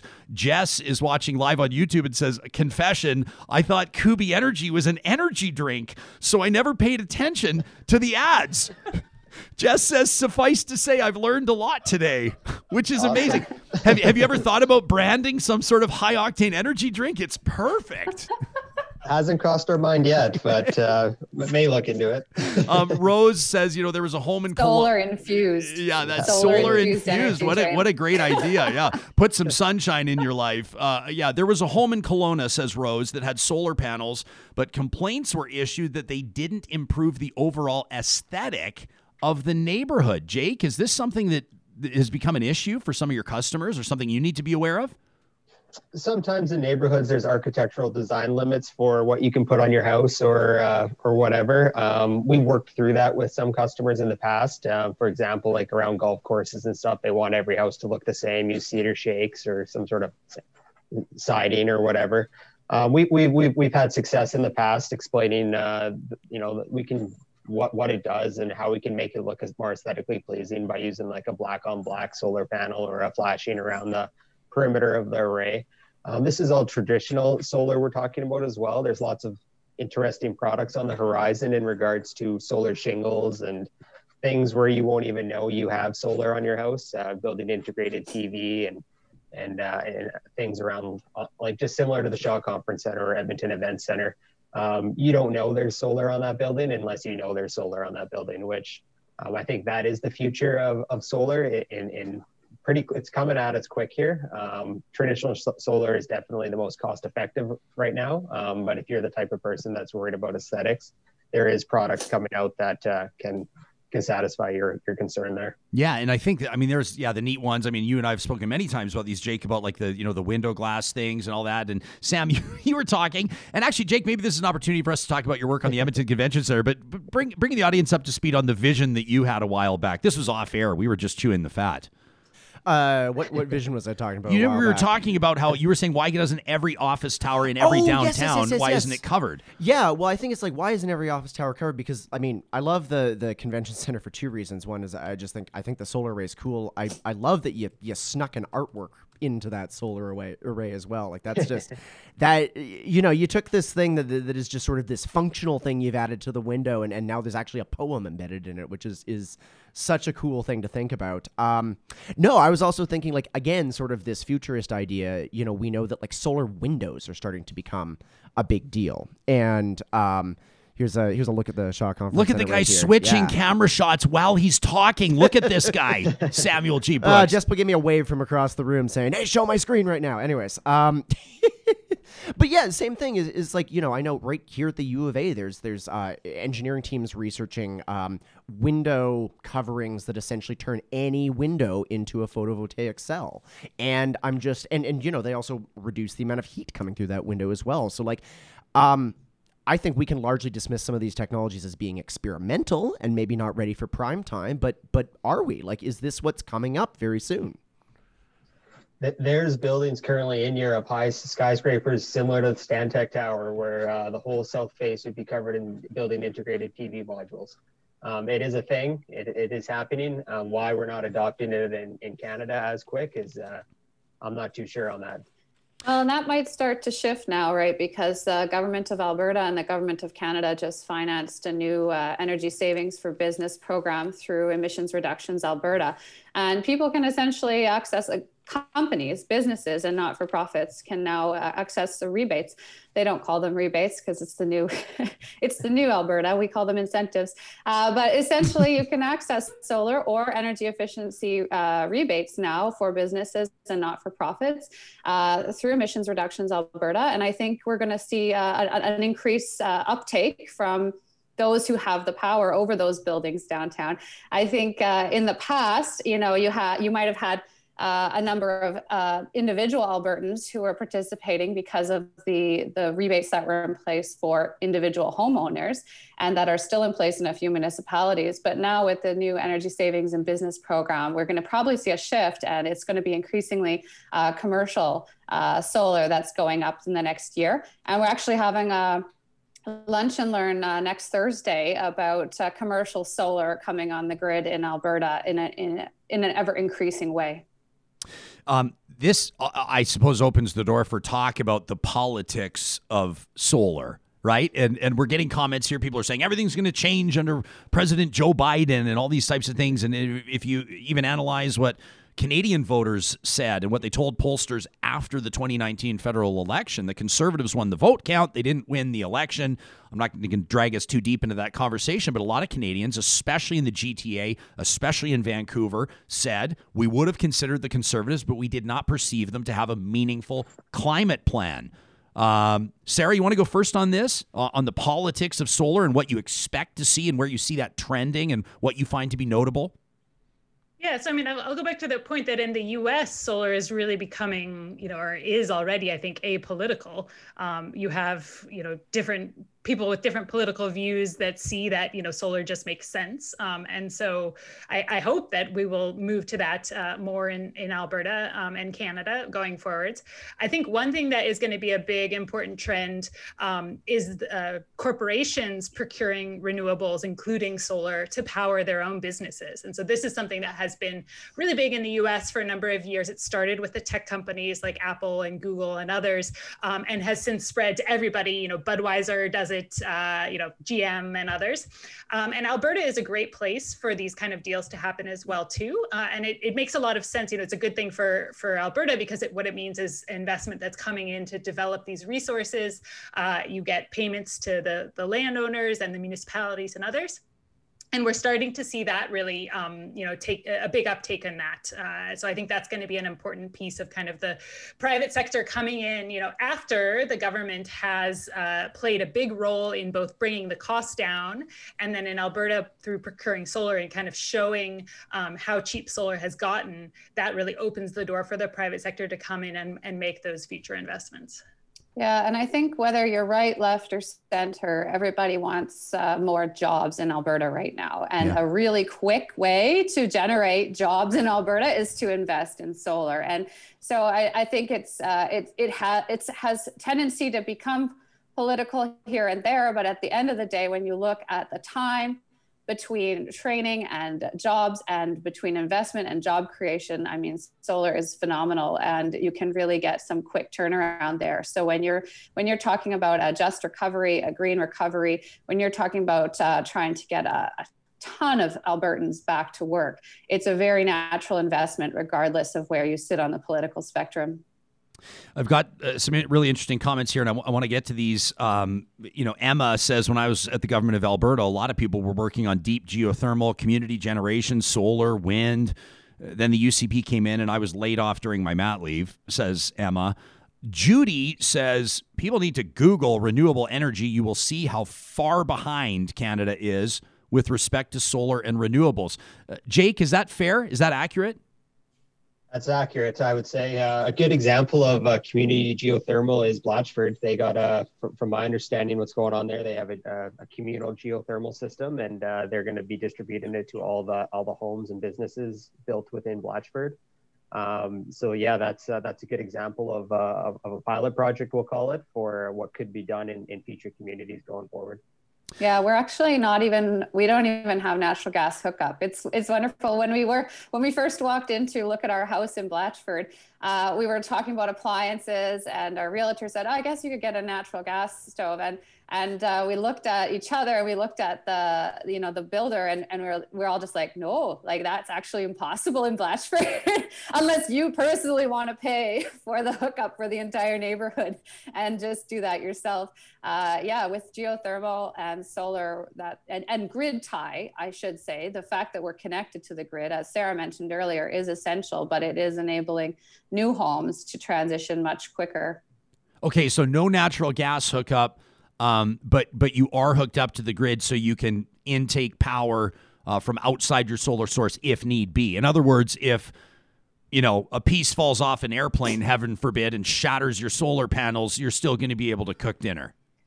Right, but remember that the number one uh, use of energy in any of our homes is home heating. Mm-hmm. And so, if your geothermal is actually doing your home heating, and then you're reducing the pressure on your electrical system, right? And so, yes, you're right. We're still grid connected, and that's absolutely essential.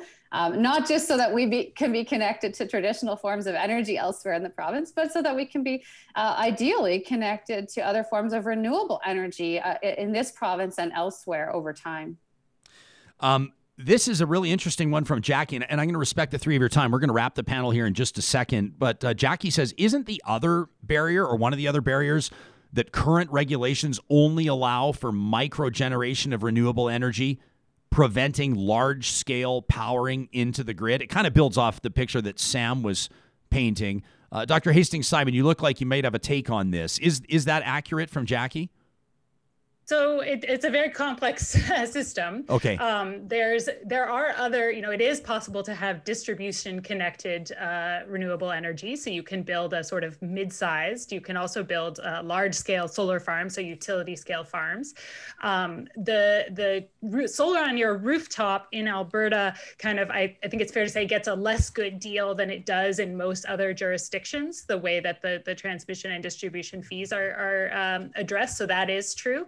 Um, one of the other big missing pieces on the on the sort of smaller scale side is something called virtual net metering. So that's basically helps to support things like community solar, where you know if you don't own your home or your home isn't well suited to um, have solar on the rooftop because of the way it's facing, or you just want to take advantage of you know the slightly lower costs when you have a somewhat bigger system. Um, community solar is a way for a group of people to kind of get together and you can own a portion of a bigger solar uh, system system. Um, and that's harder to do under the, the rules that we have in Alberta. So there's certainly things that we could do um, to, to open that up a bit more. Um, and that would really open up, you know, we were talking about some of those cool technologies like solar on windows. And I think those are, you know, great and, and really neat for the future. But actually we have a ton of roof space uh, in all, across Alberta, right? We, we all know all those big malls and all these other kind of not, not super tall um, commercial buildings with huge flat roofs. And so we have no shortage of space to put the solar solar. Um, and, and that means that we have a lot of potential to develop more. That's a great point. I mean, I'm, I'm like picturing as soon as you said big malls. I'm not sure if people know, but there's actually a huge one in Edmonton, and um, you could probably pa- you. know what you know what somebody told me once. We did this uh, this guy Darrin Hagen, who's probably not expecting to hear his name dropped here. He's he's a comedian and a performer and a, and a very talented uh, entertainer in the city of Edmonton, and he used to do this TV segment called Walk a Mile, and he would go do somebody's somebody else's job for for the day, and and we'd send a camera with him, and it was really interesting, and we sent him one day to change light bulbs with the guy whose full time job it is to change light bulbs at West Edmonton Mall. And it's, I mean, it's amazing, like the number of stores and hallways and bathrooms, and you can imagine, and they're all different bulbs what about the water park? I mean, imagine changing those light bulbs. Like, you know, um, I, I, think of, uh, you know, Eddie the Eagle, the ski jumper from Britain in, in, 1988, who they asked him, what, what was it like when you sat up on the 90 meter ski jump? And he says, my butt shriveled up like a prune. Uh, that would be Darrin Hagen changing light bulbs at the water park. Um, but we learned something very interesting that day, and that was that the guy changing light bulbs uh, divulged that West Edmonton Mall every day uses as much power as the city of Red Deer.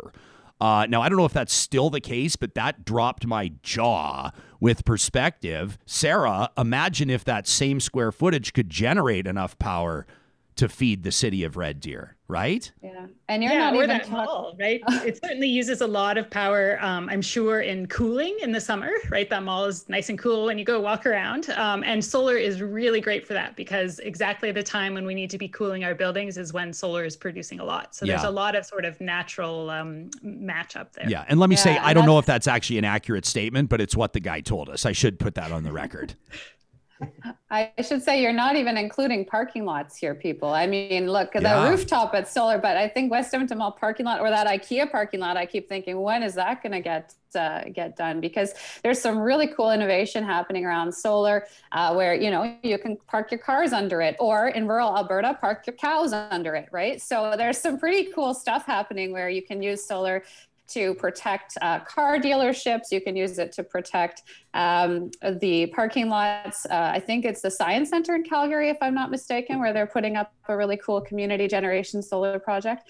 And uh, and so it's neat to see the possibility both uh, on rooftops, but also uh, parking lots and other spaces uh, that are really not fully utilized right now. All right. I want to make this last question, and Jake, I want to put it to you. Uh, Mark chimes in. He wonders Is there an issue with building code not including more efficiency built in and having to pay for the inefficient first and then pay again to replace it with higher efficiency or green energy? Uh, now, I guess Heather's experience actually is a little bit different than that, isn't it? And Heather will ask you, but Jake, you first. I think it would help if there was some re- regulation around uh, incorporating solar into homes and making things more efficient, including windows, doors, insulation, etc. I know places like California and New York have have programs in place where you either got to do a green roof or solar PV on the roof. Um, and just by adding that into the built cost of a house, um, amortized over your mortgage, it's that the cost of the solar is uh, is nothing really in comparison to the actual cost of building the home.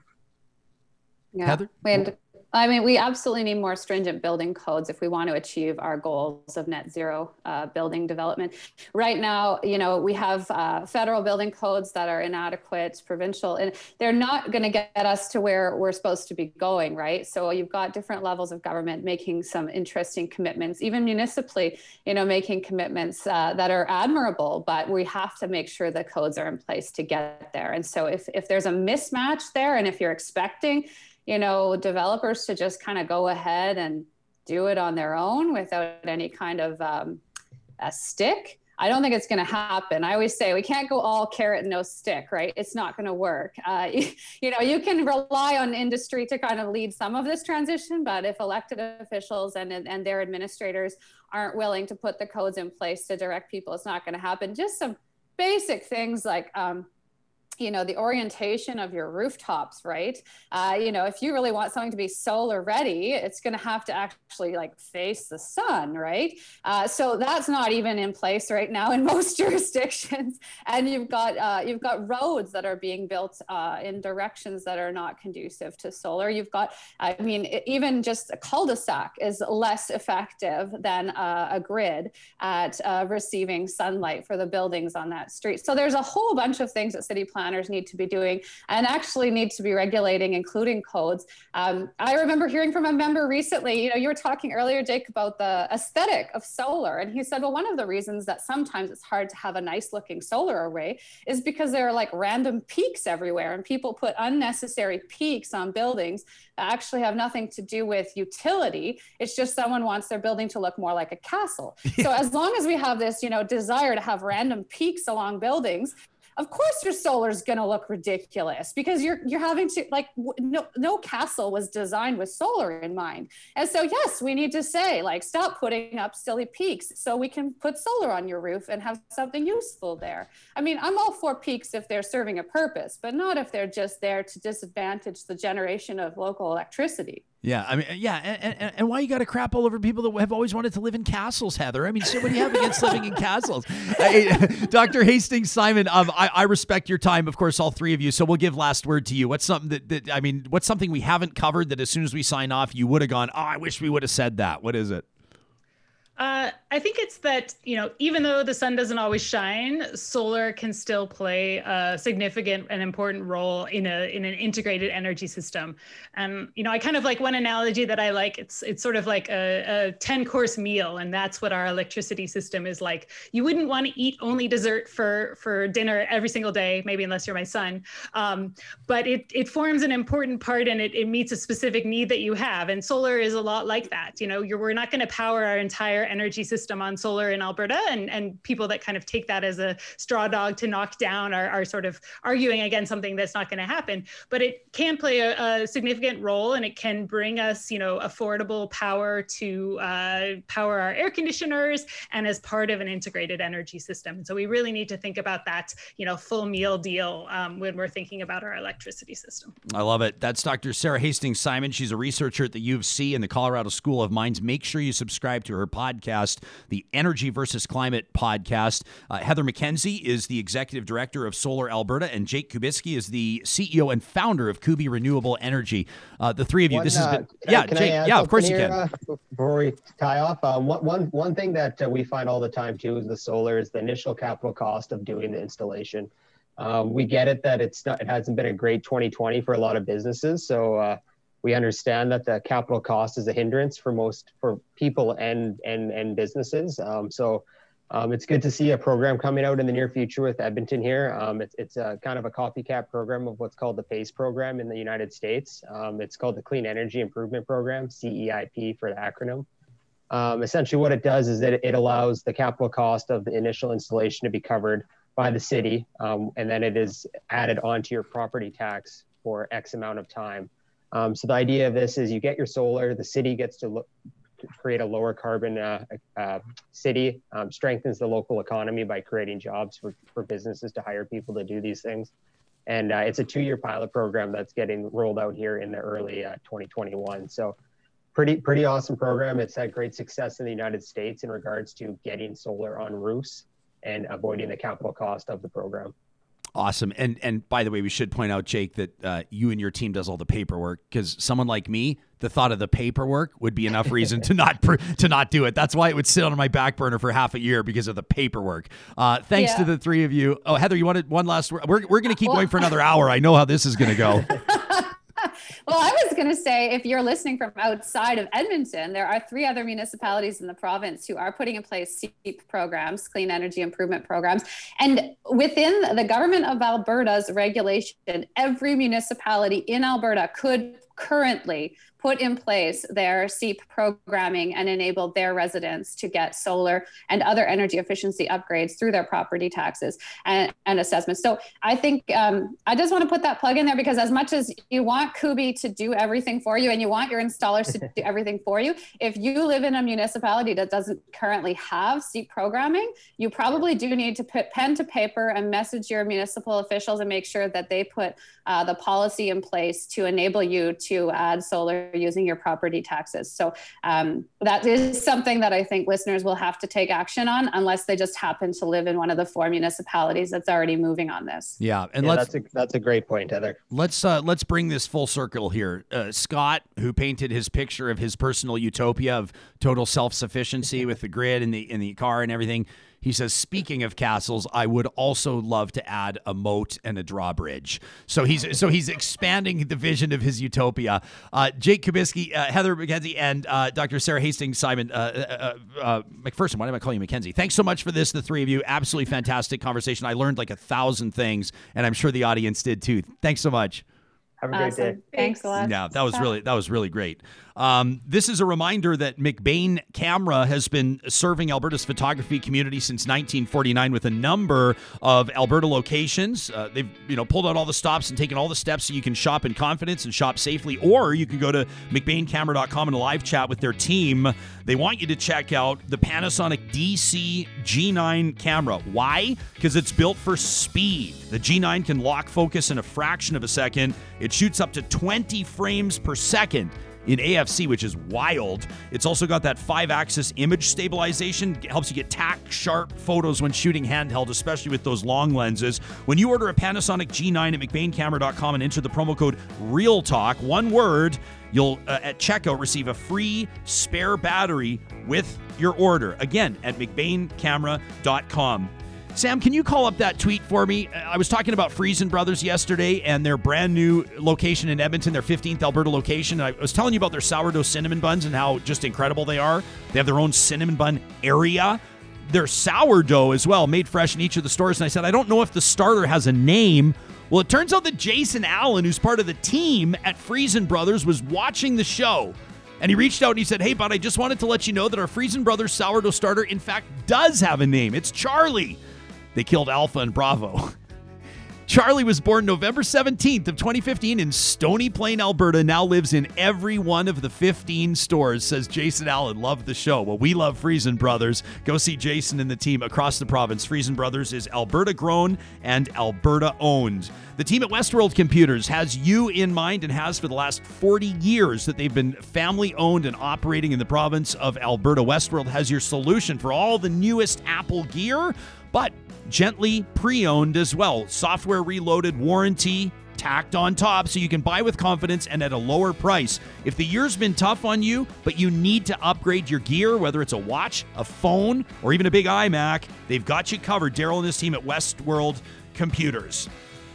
We wanted to leave some time to get to some of your emails that you've sent us through the show before we get to trash talk. That's how we wrap up every Friday.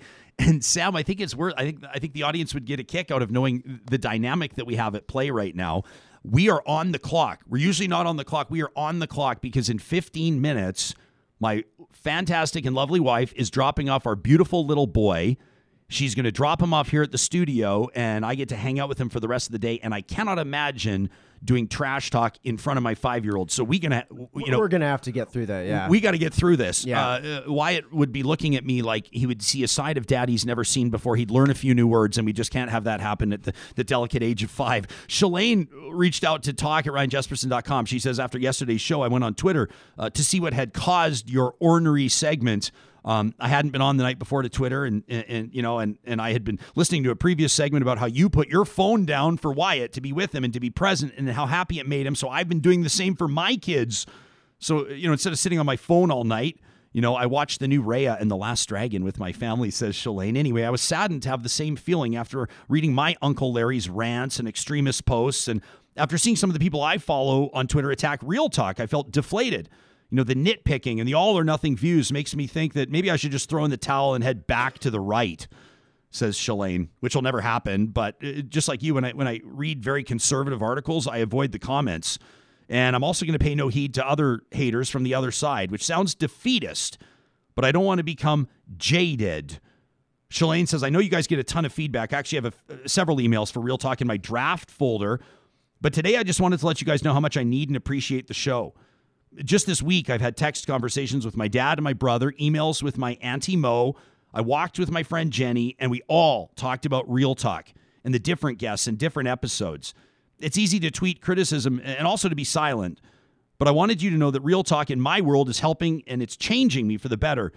And I'm going to start sending more positive emails and posts, and I can't wait for today's show. That from Shalane. Wow. How about this from LJ, who signs off as one of your youngest fans? LJ's 21 says, I want to say off the top, I'm thankful for the show and the conversations you bring up. They're not always easy to navigate, but you do a service to this province by having this pod. And, I, and he says, This is LJ, says, I hope you don't apologize on the show tomorrow. He says, Not that I don't respect the people that were coming at you and their opinions, but, but I think some of the criticism is totally out of line. You know, to suggest that a conversation without women has no validity, saying a conversation can't be of substance because of the genders of the people involved is literally sexism. I think, you know, one of the reasons people were so upset is because some of the subject matter goes against their views. Keep up the amazing discussions and topics from LJ21. How about this from Alana? It says, thanks for hosting Shannon Phillips the other day about that RC, or the uh, Lethbridge police surveillance. I still can't believe the Lethbridge police chief said that only God can judge his officers. I still can't believe it. Alana said, that's me talking, not Alana. Alana says, as, as one of Shannon Phillips' constituents, I've been watching the story develop with increasing concern and outrage. And, and one thing that she brought up on Real Talk is that the discourse has grown like a malignant tumor across social media platforms, especially Facebook, it seems. I don't know about that. But Alana says she rightly pointed out that this toxic discourse frames everything in terms of war. And she brought up that these officers allowed their online lives to cloud their judgment and dictate their actions in their jobs in the real world. And one thing that absolutely scares the shit out of me, says Alana, is that support for the police, like Back the Blue or Blue Lives Matter, has, be, has become so politicized that any criticism of police conduct is now viewed in terms of nationalism, often white nationalism, patriotism, loyalty. These things are not related. Alana says in Alberta, I believe that the UCP has contributed to this discourse, often categorizing policy initiatives as either Albertan or un-Albertan, and it's so toxic, and she's right. She says, I know they'll never step up and be accountable for their contributions to that toxic discourse, but I wish they would at least step back from it and stop fomenting it. Uh, we're seeing some truly dangerous consequences. Alana says, I believe you may have already done a show that discussed the polarization of political discourse, and it may be worth revisiting the topic in the future. Alana, absolutely. We're going to get to more of your comments. We have comments that that was it, Mr. Dad, I think, that wrote in and, and talked about uh, childcare. We've got a ton of emails on that. We are going to get to those. response to we did, didn't we? Which was great. It lit a fire under people. We got a lot of responses there, and and we're going to be talking about that on Monday. We're going to leave lots of breathing room for your emails on Monday. I wanted to remind you that the team at St. Albert and Sherwood Dodge right now, you're not going to find a better selection of the 2021 Jeep lineup, and that includes the brand new Cherokee Sport 4x4. Uh, MSRP on that just over 40 grand 44.75 but it's on sale right now for 34.990 uh, these are the ones with the 3.2 liter V6, the nine speed auto. So they got a nice power plant in there, heated leather wrapped steering wheels, heated front seats, remote starter, and a touch screen with integrated Bluetooth and Apple CarPlay. You won't find a better selection of Jeep in Alberta than you will at Sherwood and St. Albert Dodge. The team at Clean Air Club wants your family to save money and breathe easy. And that's why at cleanairclub.ca they make it easy for you to sign up to get free, uh, not free, but discounted furnace filters. And they include a free gift. They support local, and you'll see what I mean when they drop it off. You give them the size of the filter, they put you on a schedule, they deliver what you need, and you pay less than you would in the store. You know, I mean, what's the argument against visiting cleanairclub.ca? The team at Eden Landscaping is so geared up for spring. They've got a team ready to get going again on building your dream, making it come true. But first, you got to design it. And they're proud to have both sides of that process covered. They've been doing it for more than 20 years, and you can see their work at landscapeedmonton.ca. So, whether you want one of those beautiful, intricate, interlocking stone patios, maybe it's a retaining wall, maybe you want, I don't know, something to reinvent your front yard. Curb appeal is so huge, we know, and adding value into your home. You can invest in your home with the team at Eden Landscaping.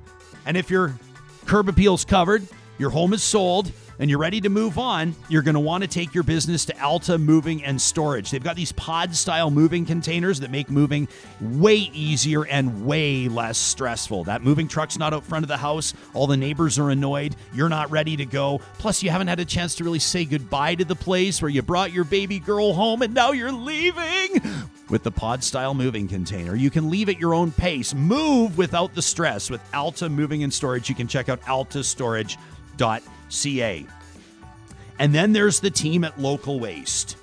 The team at Local Waste, I love what Sam's face does when I talk about local waste on a Friday.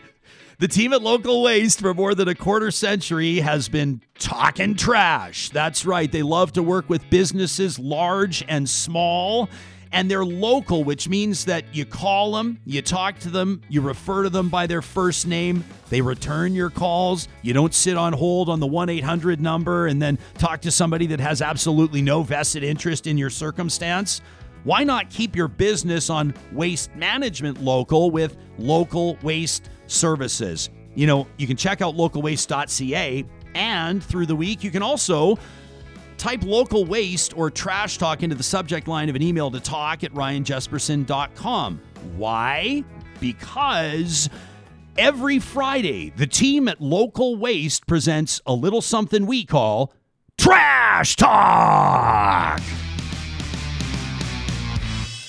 Yeah, that's right. These are rants and raves submitted to our email inbox, talk at ryanjespersen.com from real talkers like Clean Sidewalk Brent, who says, you know, in response to trash talk last week, I love that they're building off each other here. He says somebody wrote in upset about their neighbor, snow blowing at six in the morning. You know, some of us have to be at work early. Some of us don't want to come home to trampled snow. And if it was out of spite, you would know. Plus, P.S. Pineapple is a delicious pizza topping. That from Clean Sidewalk Brands. This next one is from Ali. Ali says, putting aside the miracle we're living through of having several vaccines approved and available less than a year after the pandemic was declared, while we're at it, let's put aside, let's try the mind blowing incompetence of this provincial government. I really don't know what's going on right now. Who knows who's going to fall into this high risk Group 2B category? We need to know. Stress release is important. Is asthma on the list? What about patients with heart valve replacement? Or somebody on blood thinners due to blood clotting issues? Or fibromyalgia? I could go on and on. The lack of information coming from this government's infuriating. While our lives are all dramatically different than they were a year ago, some of us still have responsibilities. We can't drop everything and pivot every time the government decides to share information with we the people. It's frustrating. Every step, every new thing, every change appears to be a reaction to something from this government instead of anticipating next steps. I want more Gretzky type action and less of whatever the fuck this is. That from Allie. How about this from Oh boy, I'm nervous about this one. Simon Pierre Poulin writes in, says, Jespersen, I have no idea what your French sounds like, but if you happen to like fancy challenges, here is my trash talk suggestion for this week in French. I do like fancy challenges. If this was Earl Grey tea I was sipping, it would fit better. He says in Alberta right now, there are waiting lists to send your kid to French immersion and a shortage of French teachers. The Campus Saint Jean at the University of Alberta, the only place west of Winnipeg where you can get a degree to teach French language. Now, the Kenney government's cut to Campus Saint Jean is so important that up to 40% of classes offered are in jeopardy. So, the French Canadian Association of Alberta took the government to court. They asked for $1.2 million in funding so no programs would disappear. Instead, the UCP gave $1.4 million to cover legal fees to fight it. He says this is purely ideological, resonates very strongly in the French community here at home, from Grande Prairie to Bonnie Doon, but across French speaking communities in Canada. So, Ryan, here's your assignment. I'm going to do my best and then I'll translate. C'est bien le but de la marque. S'il existe un politicien albertain qui comprenne amplement bien l'implication de ce geste sonore et méprisant, c'est bien vous qui avez administré au fédéral, qui maîtrisez la langue française et qui comprenez fort bien les enjeux d'une francophonie fragilisée par des décisions préjudiciables comme celle-ci. Quelle honte pour votre gouvernement et quel embarras pour l'Alberta qui, encore une fois, se retrouve à l'écart de la modernité, de la justice et de la valeur canadienne les plus fondamentales. Could you possibly be shittier? Is there one Alberta politician who fully understands the implication of this sly and contemptuous move? It's you, Premier, a former federal minister mastering French so well you do truly understand our francophonie weakened by damaging decisions like yours. What a shame for your government. What an embarrassment for Alberta, which once again finds itself isolated from modernity, justice, and fundamental Canadian values. That from Simon Pierre Poulin. This one from Peter. Peter says, uh, Ryan, I know you've been following and talking about the David and Collet Stephan story. I hate even using their names because I don't want to bring them fame. I don't know if you ever intended on it, but never have them on your show. Never talk about them outside my letter. We need to talk, though, about their son Ezekiel. The poor boy will never be able to live in peace with his death being handled like such a farce. Our injustice system is proving to be that. Ezekiel deserves dignity respect, accountability. He says, I don't need coffee today, boys. This situation gives me enough fuel to get through the rest of 2021. Signed, a pissed off Peter. And this from C in Calgary. And this one's salty. So earmuffs, kids. C in Calgary says, I fucking hate it when leftists or the left is hated on because I consider myself to be far left. Due to my job, I listen to a lot of podcasts, most of them political. I've listened to every show of yours, Ryan, since the beginning of January. Thank you. Says, I also listened to the people you called dumb fucks the other day. There's a network of shows, but I can say I give them at least 10 hours of your time a month, sometimes more. I didn't love your dumb fucks comment, but I hated what was coming at you more. I feel riled up too. I feel like they're saying I'm a fucking conservative for listening to you, which is the worst thing you could ever call me. It feels like they've never listened to your show and they should shut the fuck up. I saw tweets liked by their media accounts and hosts. Ones like, How about we just never talk about that podcast again? It didn't seem like they were being objective in judging your show's content